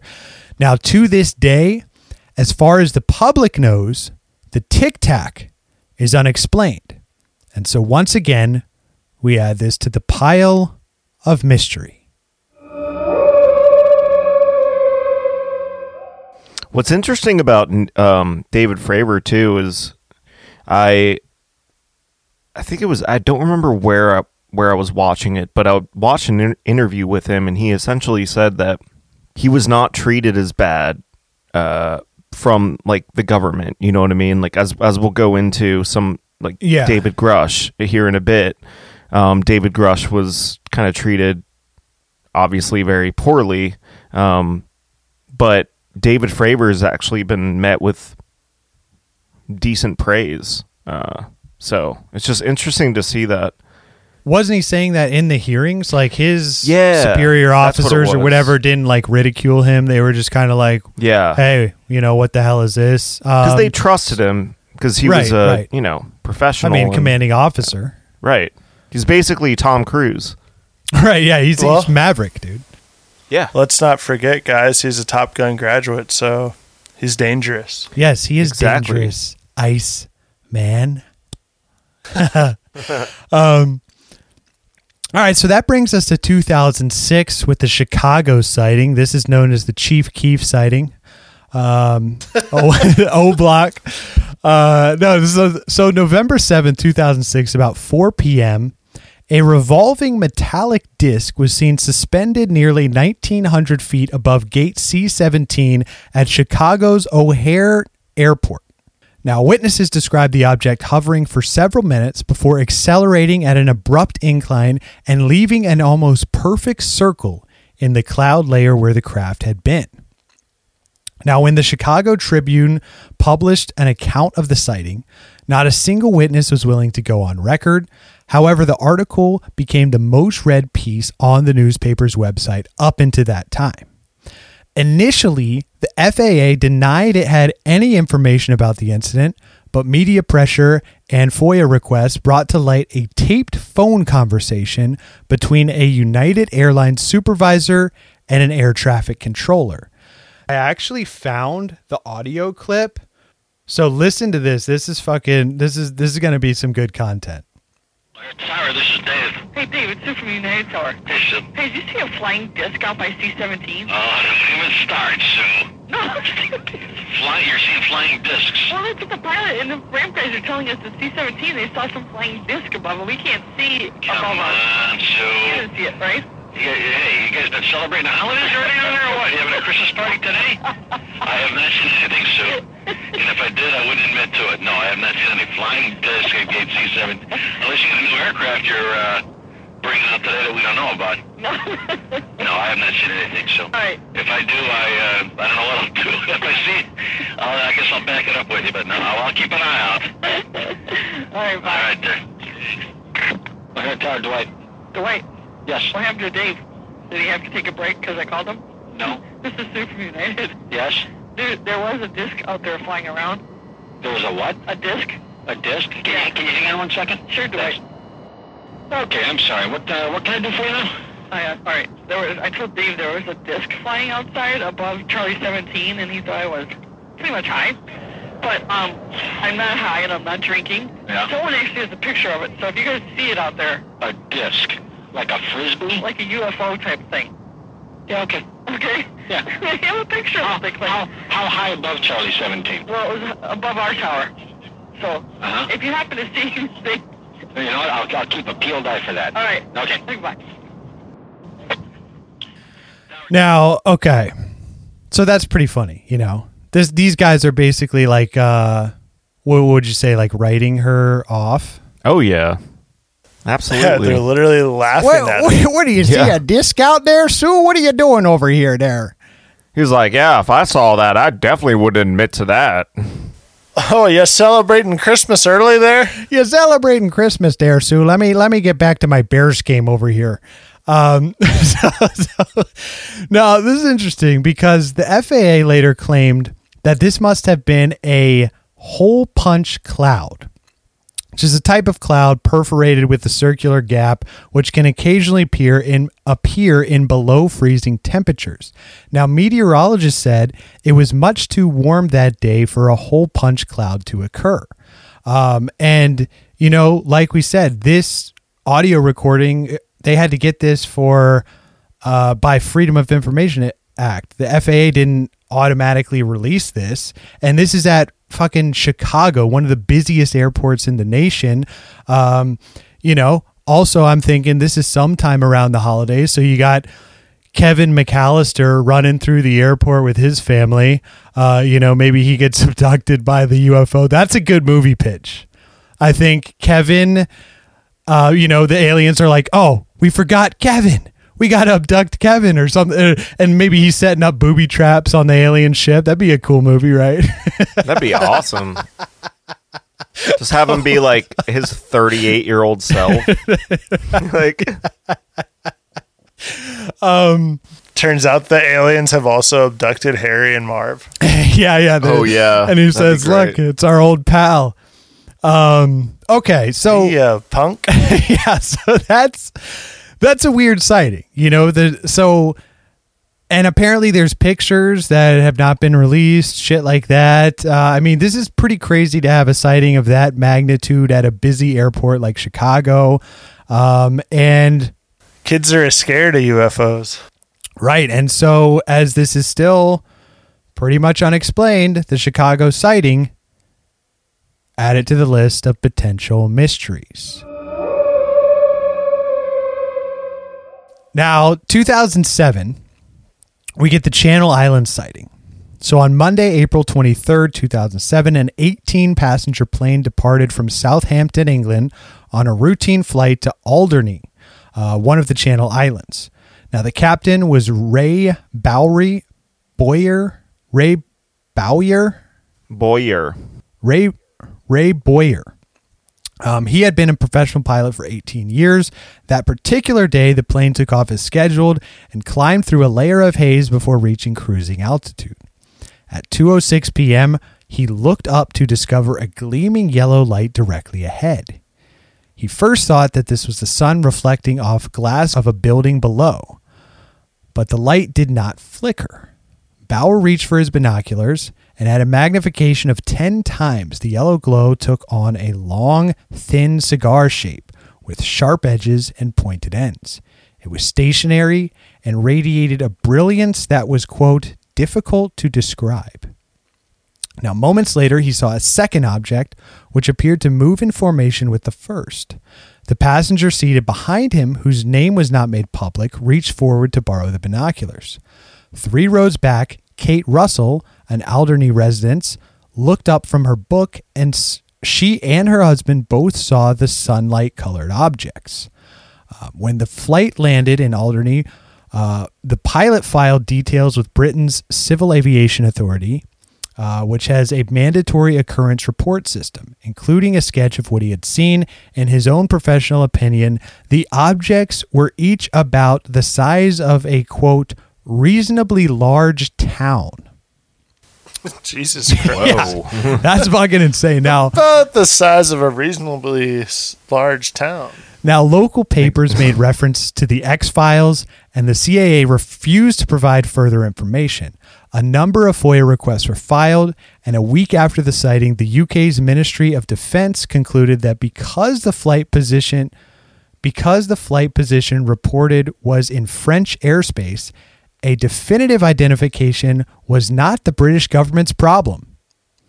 Uh, yeah, so that's great Convenient. investigation. Take a couple uh, tips from the U.S. government. Exactly. Yeah. Now, three weeks later, the British ministry released the available documentation, a packet that included corroborating radar data from air traffic controller on the nearby island of Jersey, and a statement from a second commercial pilot in the vicinity who had seen the objects from a different direction. Ten months later, David Clarke, a known UFO skeptic, along with three collaborators, published the quote Report on aerial phenomena observed near the Channel Islands, UK, April 23rd, 2007. Now, this report was drafted in collaboration with dozens of experts, meteorologists, oceanographers, harbor masters, and the report concluded, quote, In summary, we are unable to explain the UAP sighting satisfactorily. So once again, the sighting cannot be explained, even by a skeptic, which is rare. It's outside of our jurisdiction, mate. Not my Exactly, problem. mate. Um, that's bollocks. That's that's French airspace, mate. Can't explain it. Gonna have to talk to the frogs to get more information if, out of us. Now, who are the Frogs? frogs? Who are the what are frogs? the frogs? French. Is that what they call Wait, them? what? yeah. That's a Okay, I didn't had, know that. I'd never known that French people. Well, no, French people are not frogs, but apparently this is a term. Yeah, I didn't know that all French people were frogs either, Billy. yeah, it's. I had to think about that for a second. Perplexed me. Now, the world is full of weird phenomenon that can't be explained. The UFO problem, we'll call it, seems to fit into this category. Now, simultaneously, with the rise of independent UFO researchers and hardcore believers, was the rise of yet another subgenre in the UFO field, and they are known as non believers or debunkers. So, this group, like we've seen with a ton of these cases we just looked at, essentially plays the opposite role of the believer with an equally hardlined approach in the way of skepticism. So, just like many that find themselves fully believing anything posted on a blog or message board confirming the existence of aliens, the skeptics will cherry pick and point to anything that could explain UFOs away. In other words, it seems as if they're on a mission to debunk UFOs at all costs. And Neil furthermore, deGrasse both- Tyson. Neil deGrasse. yes.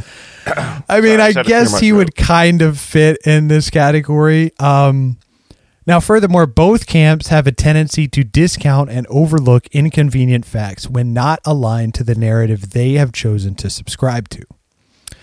So, by this point, like we've already hit on a few times, it's becoming more and more clear that the U.S. government needed to have some sort of centralized UFO agency. The problem that had slowly been bubbling up in the US for decades seemed to be that while there were initiatives driven by interested individuals or these independent UFO groups, there was no single official clearinghouse for noteworthy cases, at least not a public one.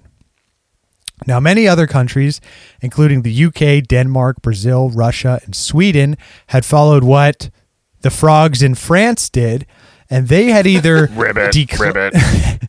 they had either declassified or published their UFO files. Now, some countries like Peru and Chile even formed their own official organizations dedicated to the phenomenon. However, as we've seen, the U.S. now face the challenge of undoing 50 years of reinforcement of UFOs as folklore and pseudoscience. So it's almost like we were talking about with the Robertson panel and shit. Maybe the the government was covering up the craft that they had, but they kind of shot themselves in the foot with the scientific community because now they've got to basically backpedal. They spent all these years saying this shit is hogwash, it's bullshit, it's nothing to look into. And now they kind of have to, as we said, undo that stigma. That's true, but that's only if they want to undo the stigma. And it's seeming like there are certain people within our government structure, primarily the DoD, seemingly that that does not want disclosure. Okay. Okay, so maybe there's still some butting of the heads going on. I mean, like we said, this is day one shit. It's been going on since the beginning of the phenomenon.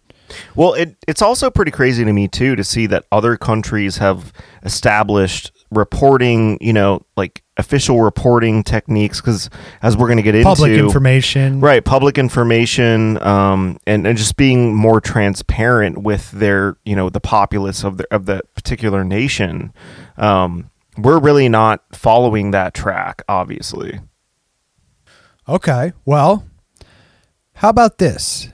Now enter to the picture a one Robert Bigelow. You gentlemen remember this guy? absolutely Unfortunately, I, I believe we got into a little bit of his background on our Skinwalker Ranch series. we did check out episodes number 107 and 108 for more on Skinwalker Ranch.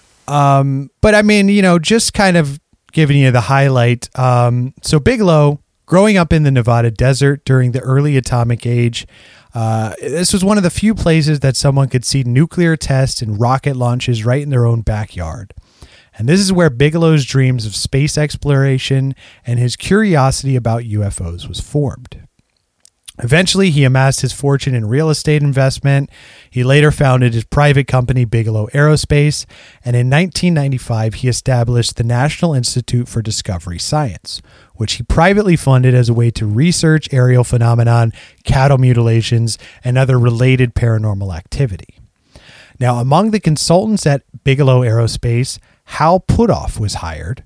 Um, his work in paranormal studies dates back decades to Project Stargate, which was a CIA program to investigate how remote viewing could be applied to Cold War espionage. We also covered this in an episode. Check out episode number 55 for more information on that. Now, Bigelow himself eventually purchased Skinwalker Ranch, where NIDS would continue the study of various phenomena reported all over the area. And in 2004, he shut down his institute, but he kept the ranch. Fast forward to 2007, Bigelow received a letter from a senior official at the DIA who was curious about Skinwalker. Uh, he connected him to an old pal from Nevada, Senator Harry Reid, who was then the Senate Majority Leader, and the two men met to discuss their interest in the UFO phenomenon. Now, of course, from our Skinwalker Ranch series, we all know how this played out. And in 2008, um, the Supplemental Appropriations Bill uh, allotted $22 million of so called black money to be set aside for a new program. Now enter the Pentagon.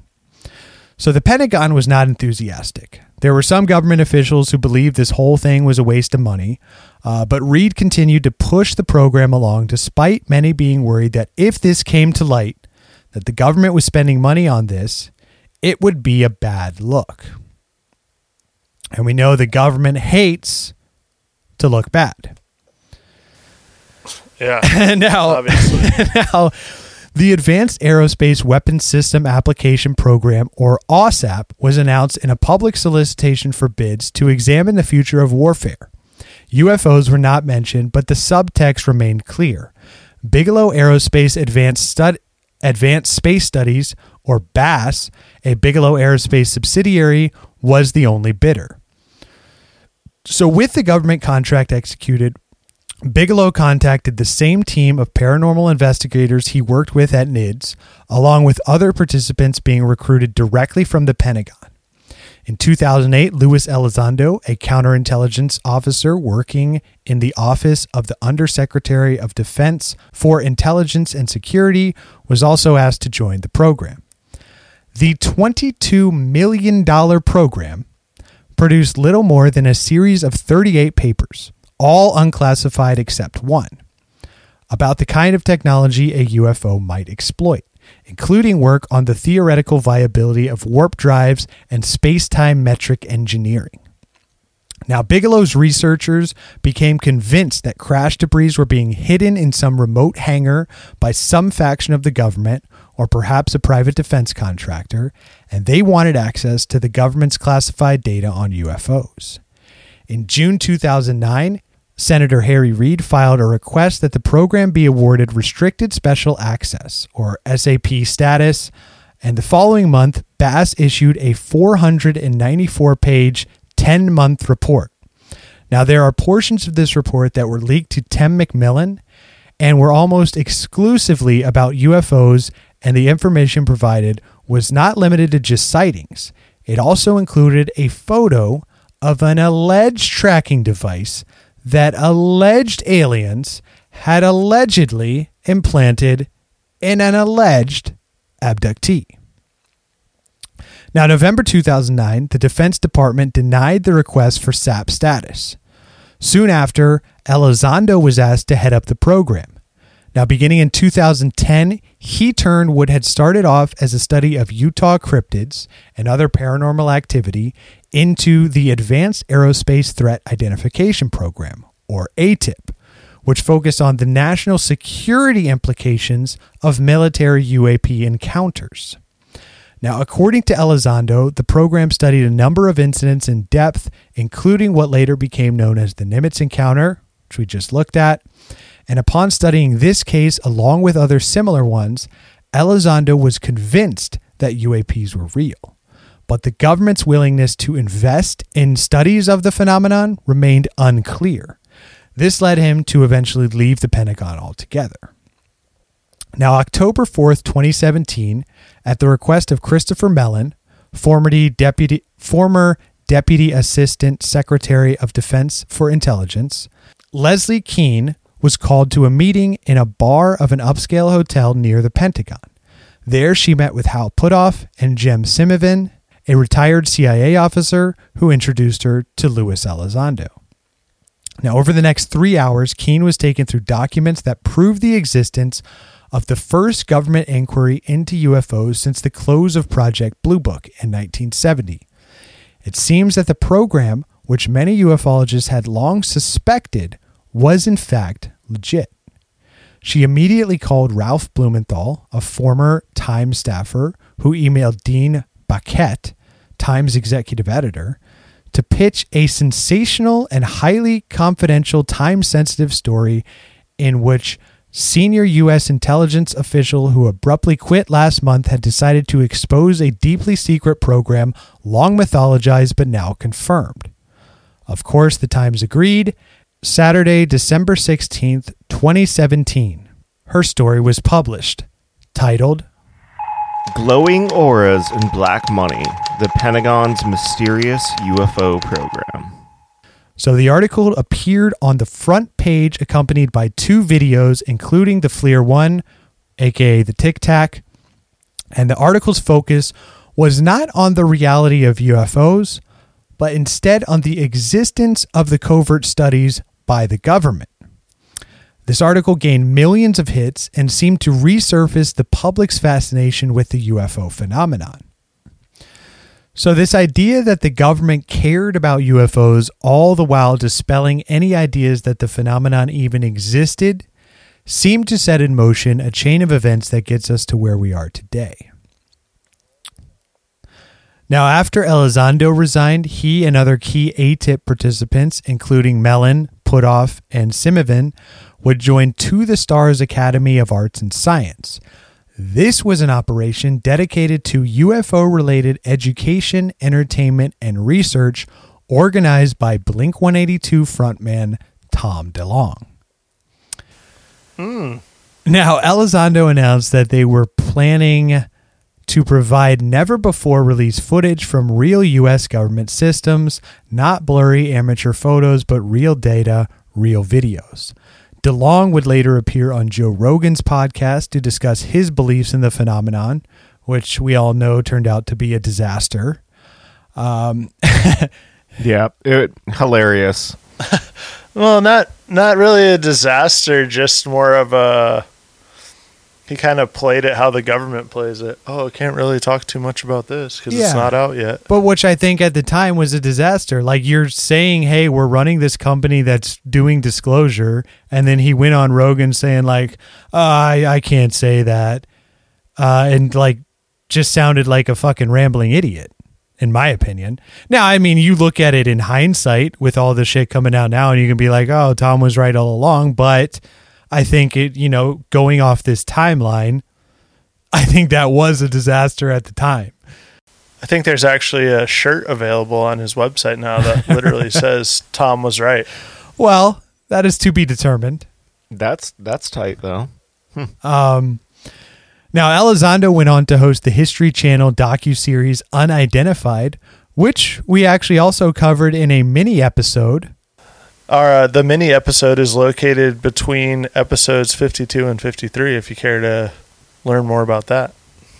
Yeah, I believe it. We just titled it like Unidentified. It didn't have an official number. Mini episode. Um, check that out if you want. Now, Elizondo insisted that ATIP had made important strides in understanding UAP behavior. So, this is where we kind of start to see the shifting of attitudes, uh, maybe the reversing of the stigma, we could call it.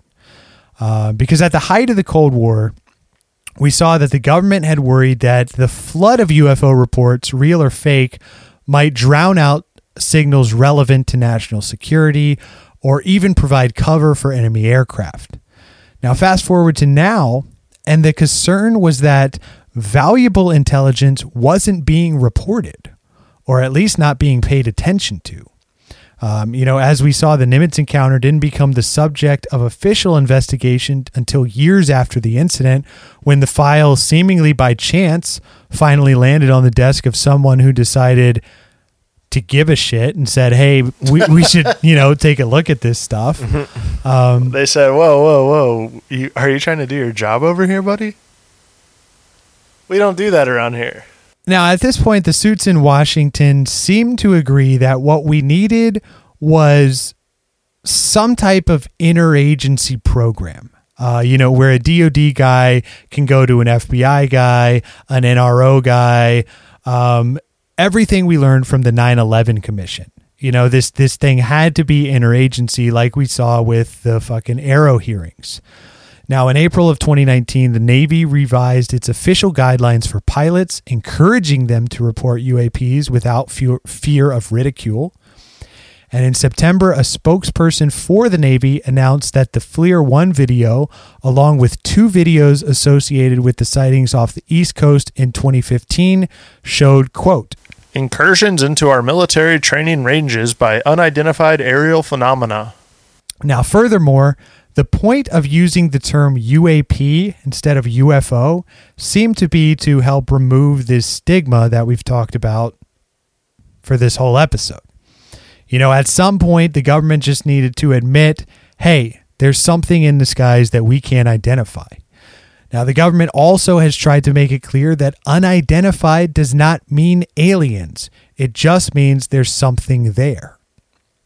Now, according to Tim McMillan, in recent years, the Pentagon's UAP investigators have distributed two classified intelligence papers on secure networks that allegedly contain images and videos of bizarre spectacles, including a cube shaped object with a large equilateral, equilateral triangle emerging from the ocean. In June of 2020, Senator Marco Rubio added text to the 2021 Intelligence Authorization Act requesting that the Director of National Intelligence, along with the Secretary of Defense, produce a detailed analysis of unidentified aerial phenomenon data and intelligence reporting.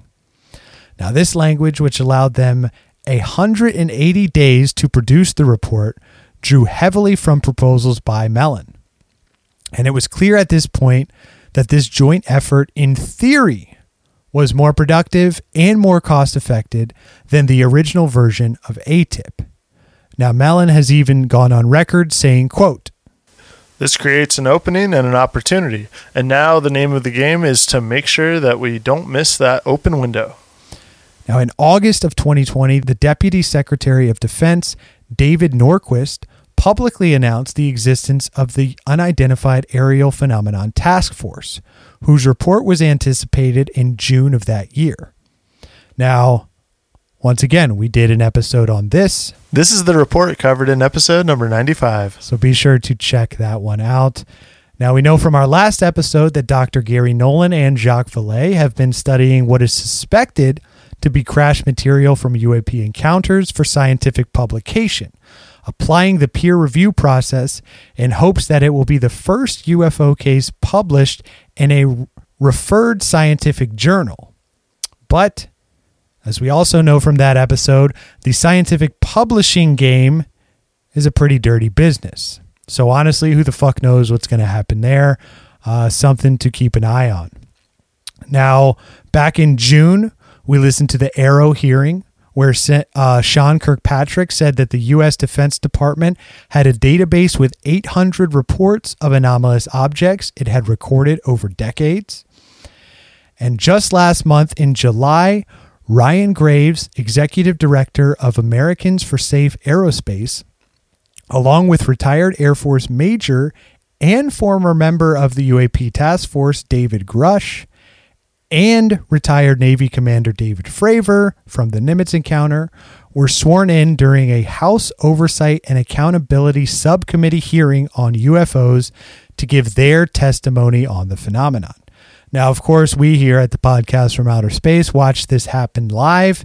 And did you guys have any, I guess, thoughts or discussions on the most recent hearing? Um, yeah, actually, so the I forget the name of the con the the congressman that was kind of heading up the the effort.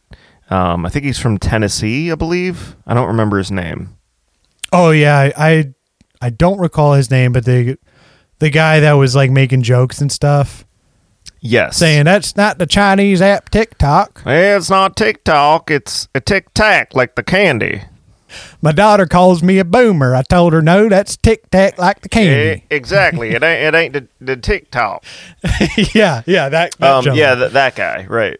That that guy's a G. But anyway, so I I, I was on News Nation um, randomly a couple of days ago, just kind of trying to find more content on this topic, and they actually he did an interview with News Nation a couple days ago, and he essentially said that the progress in terms of trying to get that SCIF and trying to declassify, you know, the information so they can actually dig into it and really be able to talk to Grusch. I mean, they even tried to try to get Grusch's uh, clearance status res- restored, which I mean, that's that's a complete pipe dream. I think anyone would know the government. I mean, if the government is trying to block him like they are, I mean, in my opinion, it's like very apparent.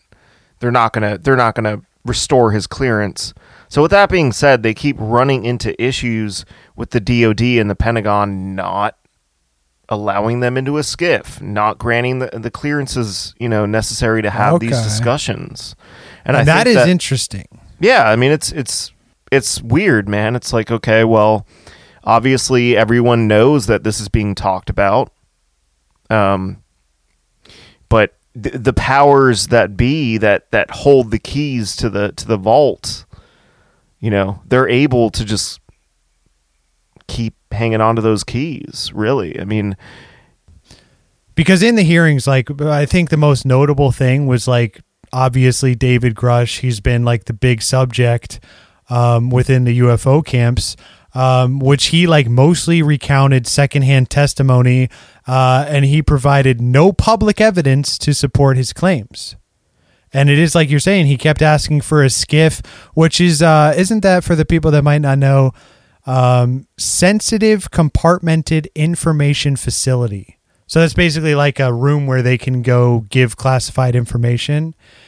Um, but Well, yeah, all- since that was like an open hearing and like anyone could have tuned in from across the world, and they were kind of trying to like not fully let the cat out of the bag there. I think it's like a behind closed doors discussion that they can have where it's like the whole world's not watching them, you know? yeah, but it's just like Billy was saying, and even I was reading some stuff, um, or I was hearing different rumors that they were denied the SCIF.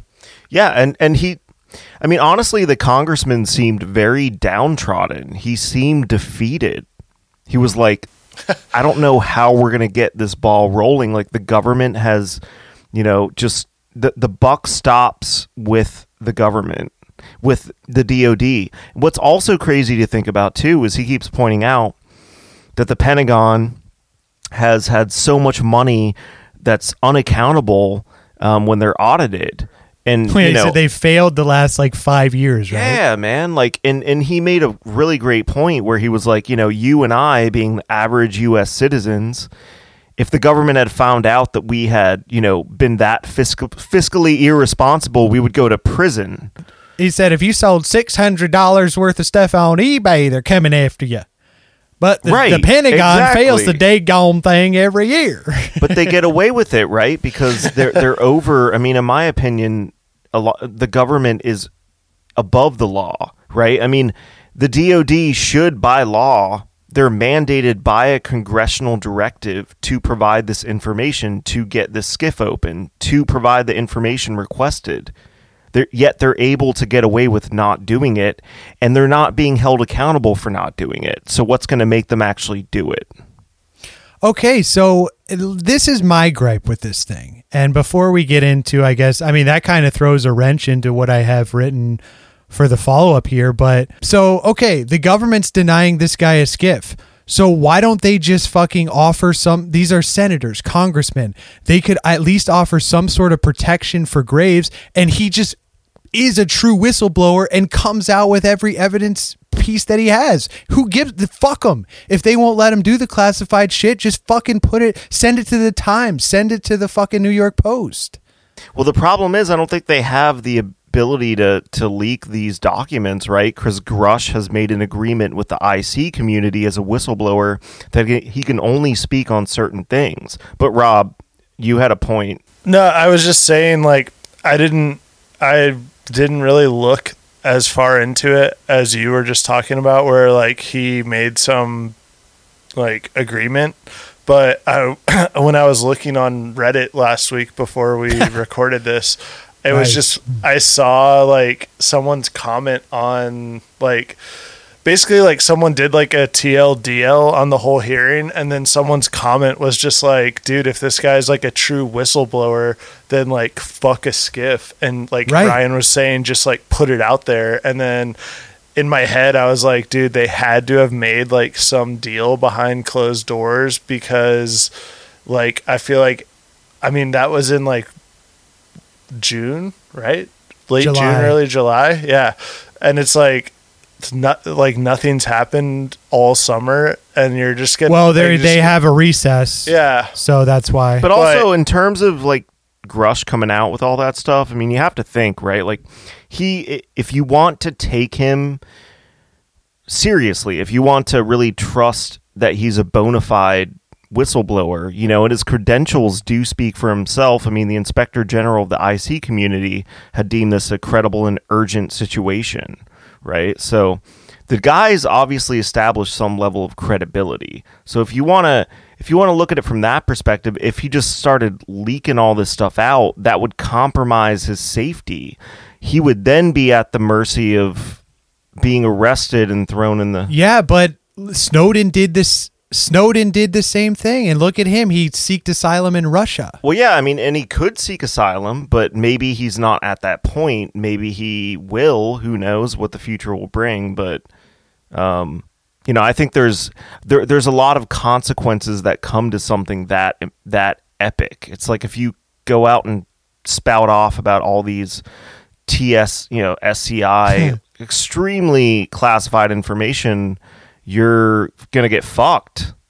But that's Yeah. a true whistleblower. That's a fucking hero. That's a patriot, dude.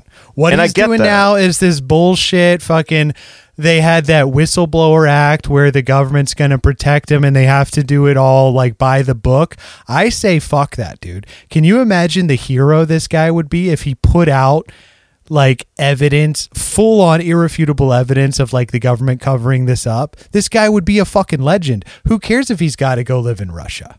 I mean, this guy needs to put Probably up him. Yeah. I'm just saying. I'm No. just saying, dude. But he can't go on fucking all these News Nation interviews and be like, "Oh, people have been threatened, and I I've been threatened to be killed, and I have all this information," and then just not give any evidence. I mean, I guess it is still early, and it, maybe I'm being too harsh, but that's just Yeah, all, all I'm saying is, you know, you, you got to look at like the obviously from from the hearings itself, Grusch was questioned about him being targeted, him being treated badly, you know, like nefarious actions from the government against him and his his his cohorts, his peers that are speaking out on this stuff.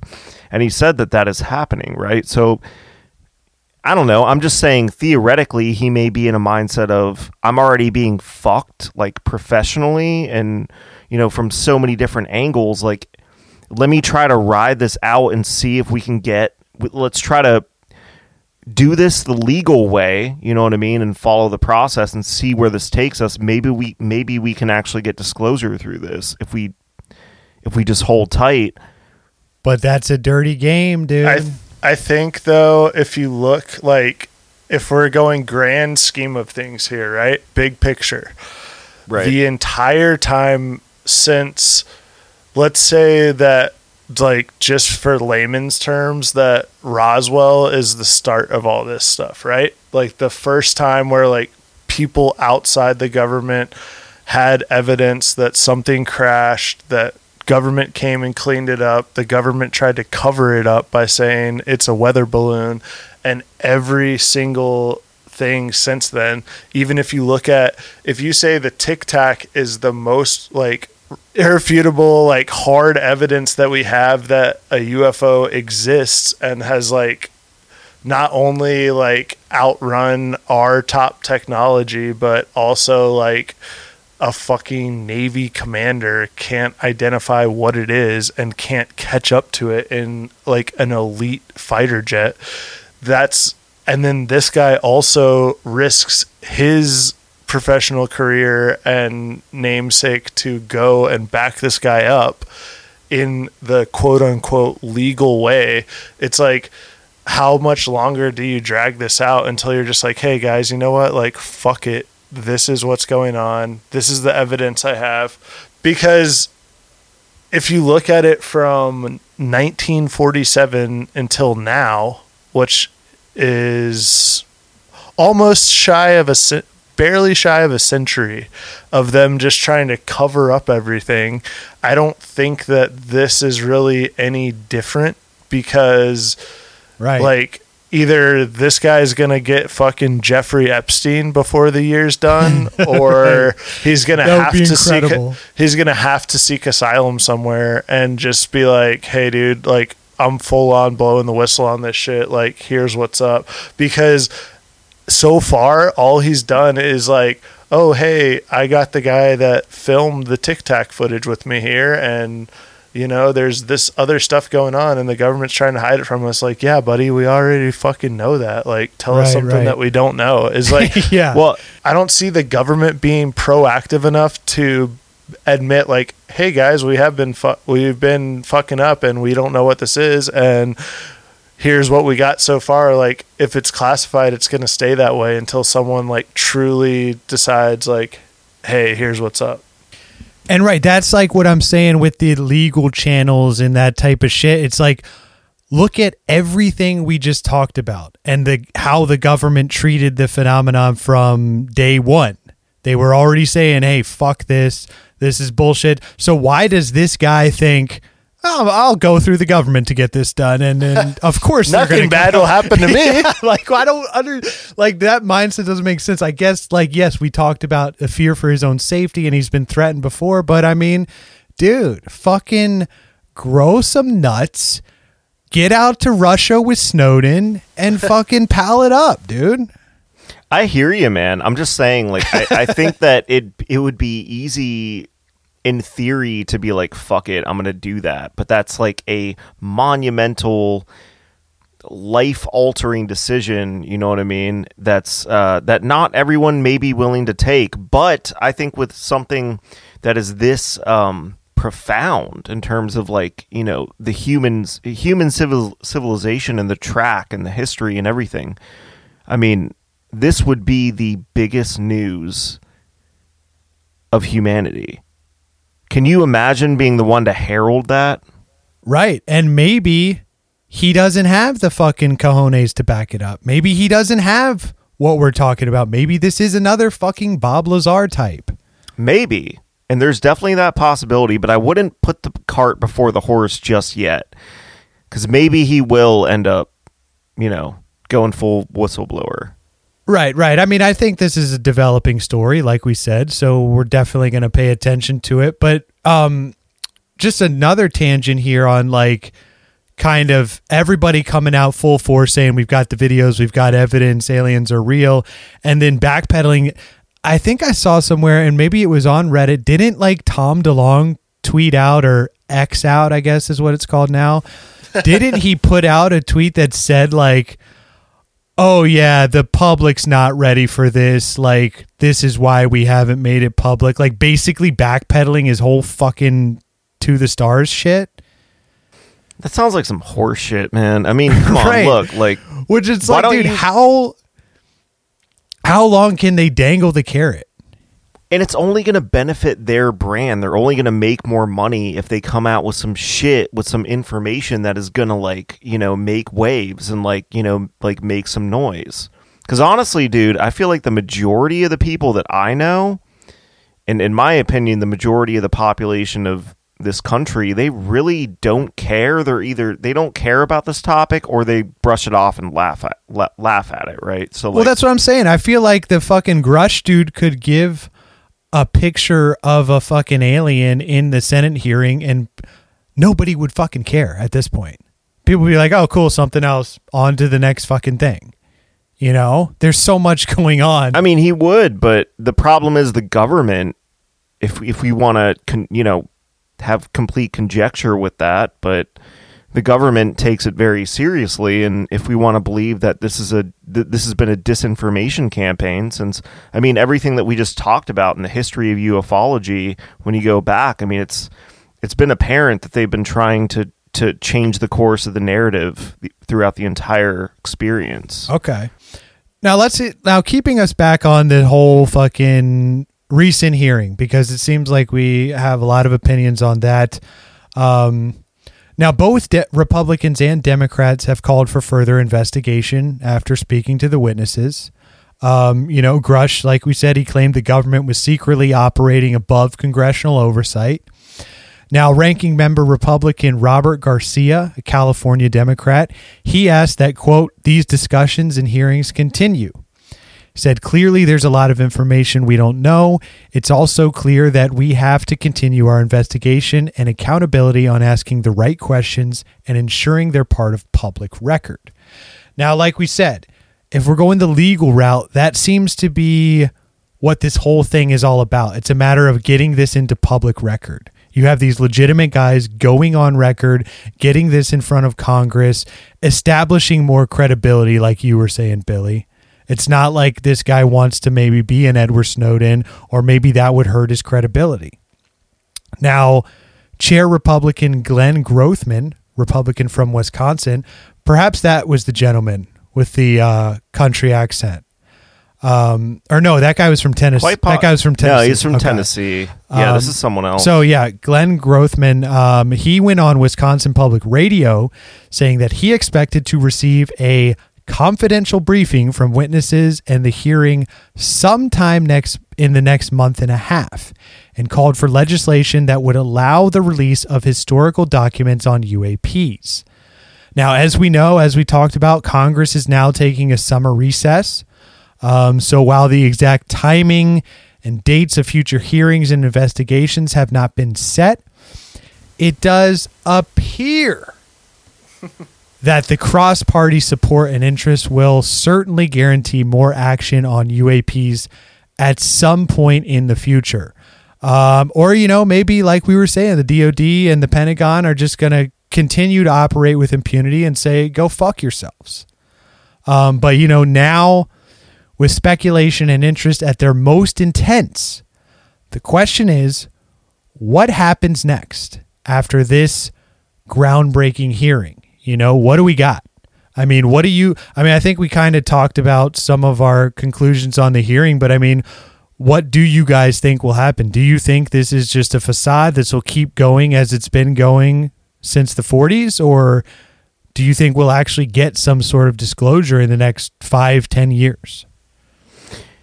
I'd have to agree with you guys. You know, um, from the conversation we had just a second ago. I mean, I, I as much as I want to stay optimistic, and as much as maybe Grusch is trying to stay optimistic about trying to take the legal safe route with disclosure, I don't necessarily think that um, it's ever going to happen because obviously the government has acted with complete impunity, um, not only in the UFO realm, but just many other part, you know, parts of of what we see today, just in terms of legislation and, I mean, you see all the Epstein and that whole Right. thing. I mean, uh, there, there's there's always been. The government can essentially do whatever it wants. So if it doesn't ever want to disclose, it never will. Right. So I think until someone becomes a true whistleblower, the chances are probably pretty low that we're going to actually get that through our own government. I mean, David Grusch, if you're listening, come on, dude. Don't take the fucking pussy route. You gotta fucking go. You gotta go full Snowden on these fuckers. Yeah, Yeah, for sure. I mean, like I definitely agree. I don't think, I mean, given what we know now or like this far, like everything just seems to be another like cover up scheme or it's just a weather balloon and they're kind of just sticking to that. So I think Billy's absolutely right in saying like until until someone goes like off the beaten path basically and decides like hey like this is what's really going on this is the evidence i have to support it and just basically puts them on blast and lets everyone know what what is really going on then there's no way for us to have a definitive answer on it Right. Okay. All right. Now, kind of bringing us uh, to a close here, coup de grace. I spent a good amount of time trying to figure out, you know, how to wrap this one up because, as we just talked about, you know, after all of this, it seems that we are still so far from getting any real answers. Um, you know, in fact, most people out there probably are left with more questions. Um, and I'm sure, you know, many people out there are focused on the definitive question are aliens real? Or as Tom DeLonge would have you believe, do aliens exist? And if you Google this, you'll get a thousand clickbait articles. Uh, you know, some are interesting reads that outline all the possibilities and theories and speculations on intelligent life in the universe. Yet the bottom line is that we, the general public, still have no definitive proof, and therefore the question remains open. Now, virtually all astrobiologists suspect, suspect that we are not alone in the universe. Um, Seth Shostak, senior astronomer at the SETI Institute, which is the Search for Extraterrestrial Intelligence, has wagered that we will find irrefutable proof of intelligent life by 2036. So mark your calendars for that, Loyal Legion. Um, now, astronomers have determined that there may be hundreds of millions of potentially habitable exoplanets in our galaxy alone. And while interstellar travel by living beings still seems like a far off possibility, physicists have known since the early 1990s that faster than light travel is possible in theory. But theory only takes you so far. And new research suggests that this might actually be achievable in practice someday. So, much like the early years of flight and rocket scientists that we discussed earlier, while we may still be decades away, it does seem to be within reach. Now, as we said, other than various claimed UFO sightings, uh, many we just looked at in this episode, and some evidence of life building compounds on distant planets, there is no solid evidence of aliens. Not in the classical sense that the public imagines, or this image of them that we see made all too common by sci fi and pop culture. Now, that's not to say that they don't exist. Alien by definition, it's foreign, dissimilar, inconsistent, or opposed in nature. Now, scientists have long asked why, even though there are so many stars, we have yet to come in contact with another civilization. This question is known as the Fermi paradox, and we looked at this in full detail on our episode of the topic. Check out episode number 54 for more on that. Now, some of the main theories are common ones that I'm sure we've all heard. You know, life is extremely rare. Perhaps we're the only ones. Uh, perhaps other civilizations don't want to make themselves known. Maybe they aren't as optimistic as uh, shouting into the abyss to see if anyone hears them. Uh, or could it be that no life form has survived long enough to use their technology to make contact with other civilizations? I mean, we know from this episode, looking at humanity, Einstein provided his groundbreaking theories in 1905 and 1915, and just 30 years later, we took that scientific knowledge and weaponized it.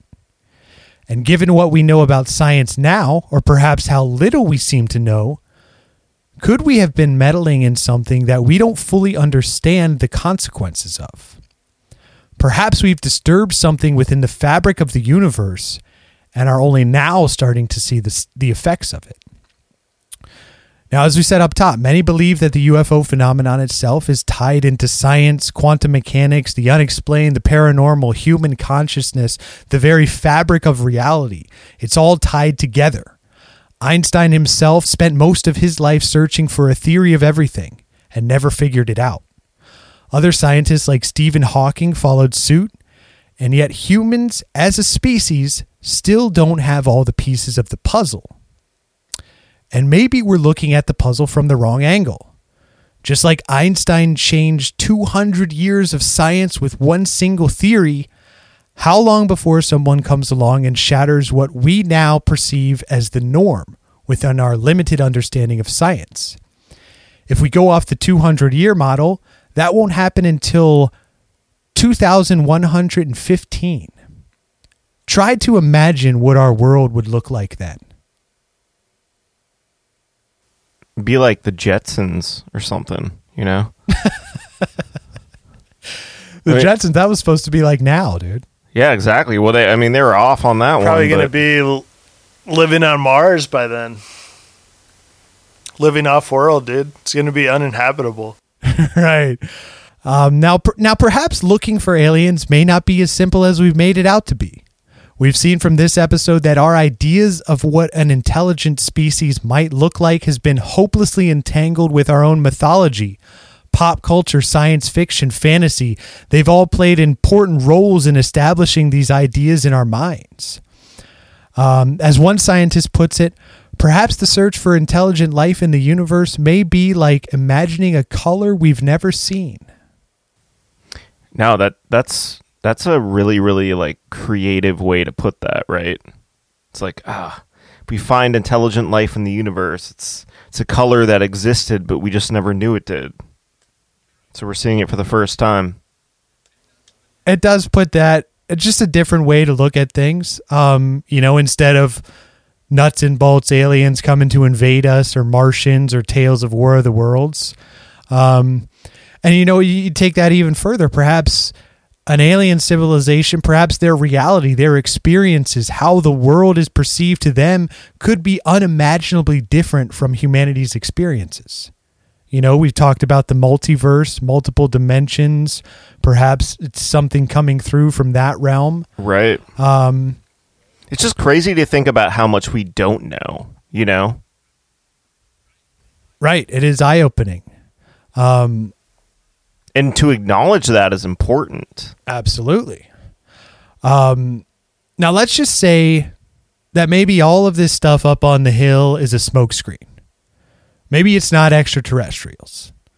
And let's say that first contact hasn't been at the hands of some unknown government agency in a top secret bunker somewhere. What if at the moment we truly are alone in the universe? I mean, after all, we just saw in this episode scientists have spent millions, probably billions of dollars searching the skies for any signs of life with no definitive proof.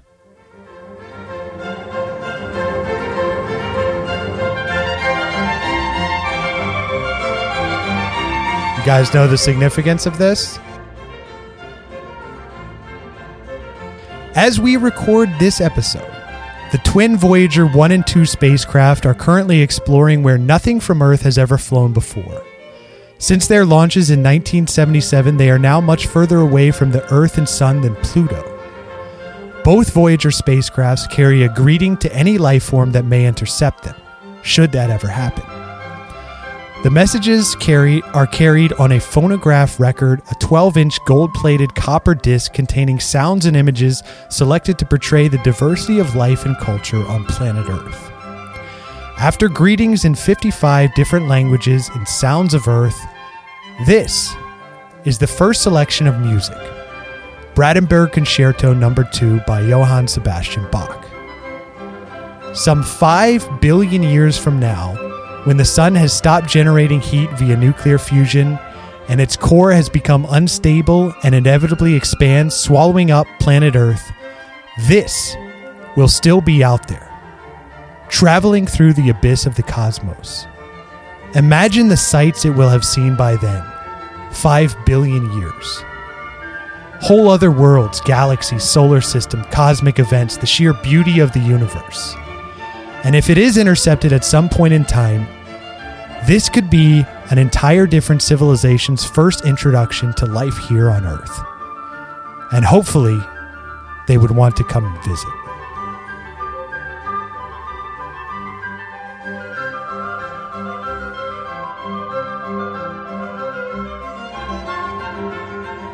That's incredible, man. Absolutely incredible. Now, to me, that would be a better first contact than some fucking dickhead government agency keeping this shit a secret from humanity all this time.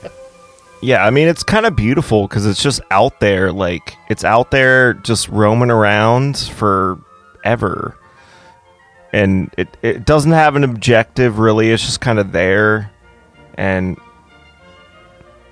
that's awesome. and I believe in 2018, it made its way into, it's finally in interstellar space. yeah, it's further away from Earth and Pluto, right? It's like way out there, and the vast expanse. Right. Sailing along, sailing on, dude. Um, you know, and and maybe someone will find that. And they'll listen to the record. There's also Johnny B. Goode on there. They selected fucking badass. Oh, hell yeah! Met some aliens here in Chuck Berry. Hell yeah, they'd be like, all right, these guys got some soul. Okay. Think some alien's gonna be out there? I think you. I found this sound you've been looking for, man. yeah. yeah, they're gonna bring that to their uh, record producer.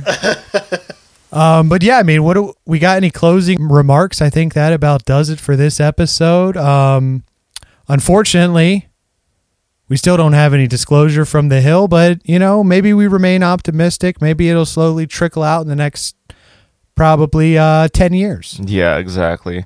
I, I I think it's just extremely fascinating. You know, I mean, I know that this is the podcast from outer space. We cover, you know, we've covered so many topics in regards to this topic, and we will continue to do so because it's something that interests not only us but so many of our listeners and um, many people.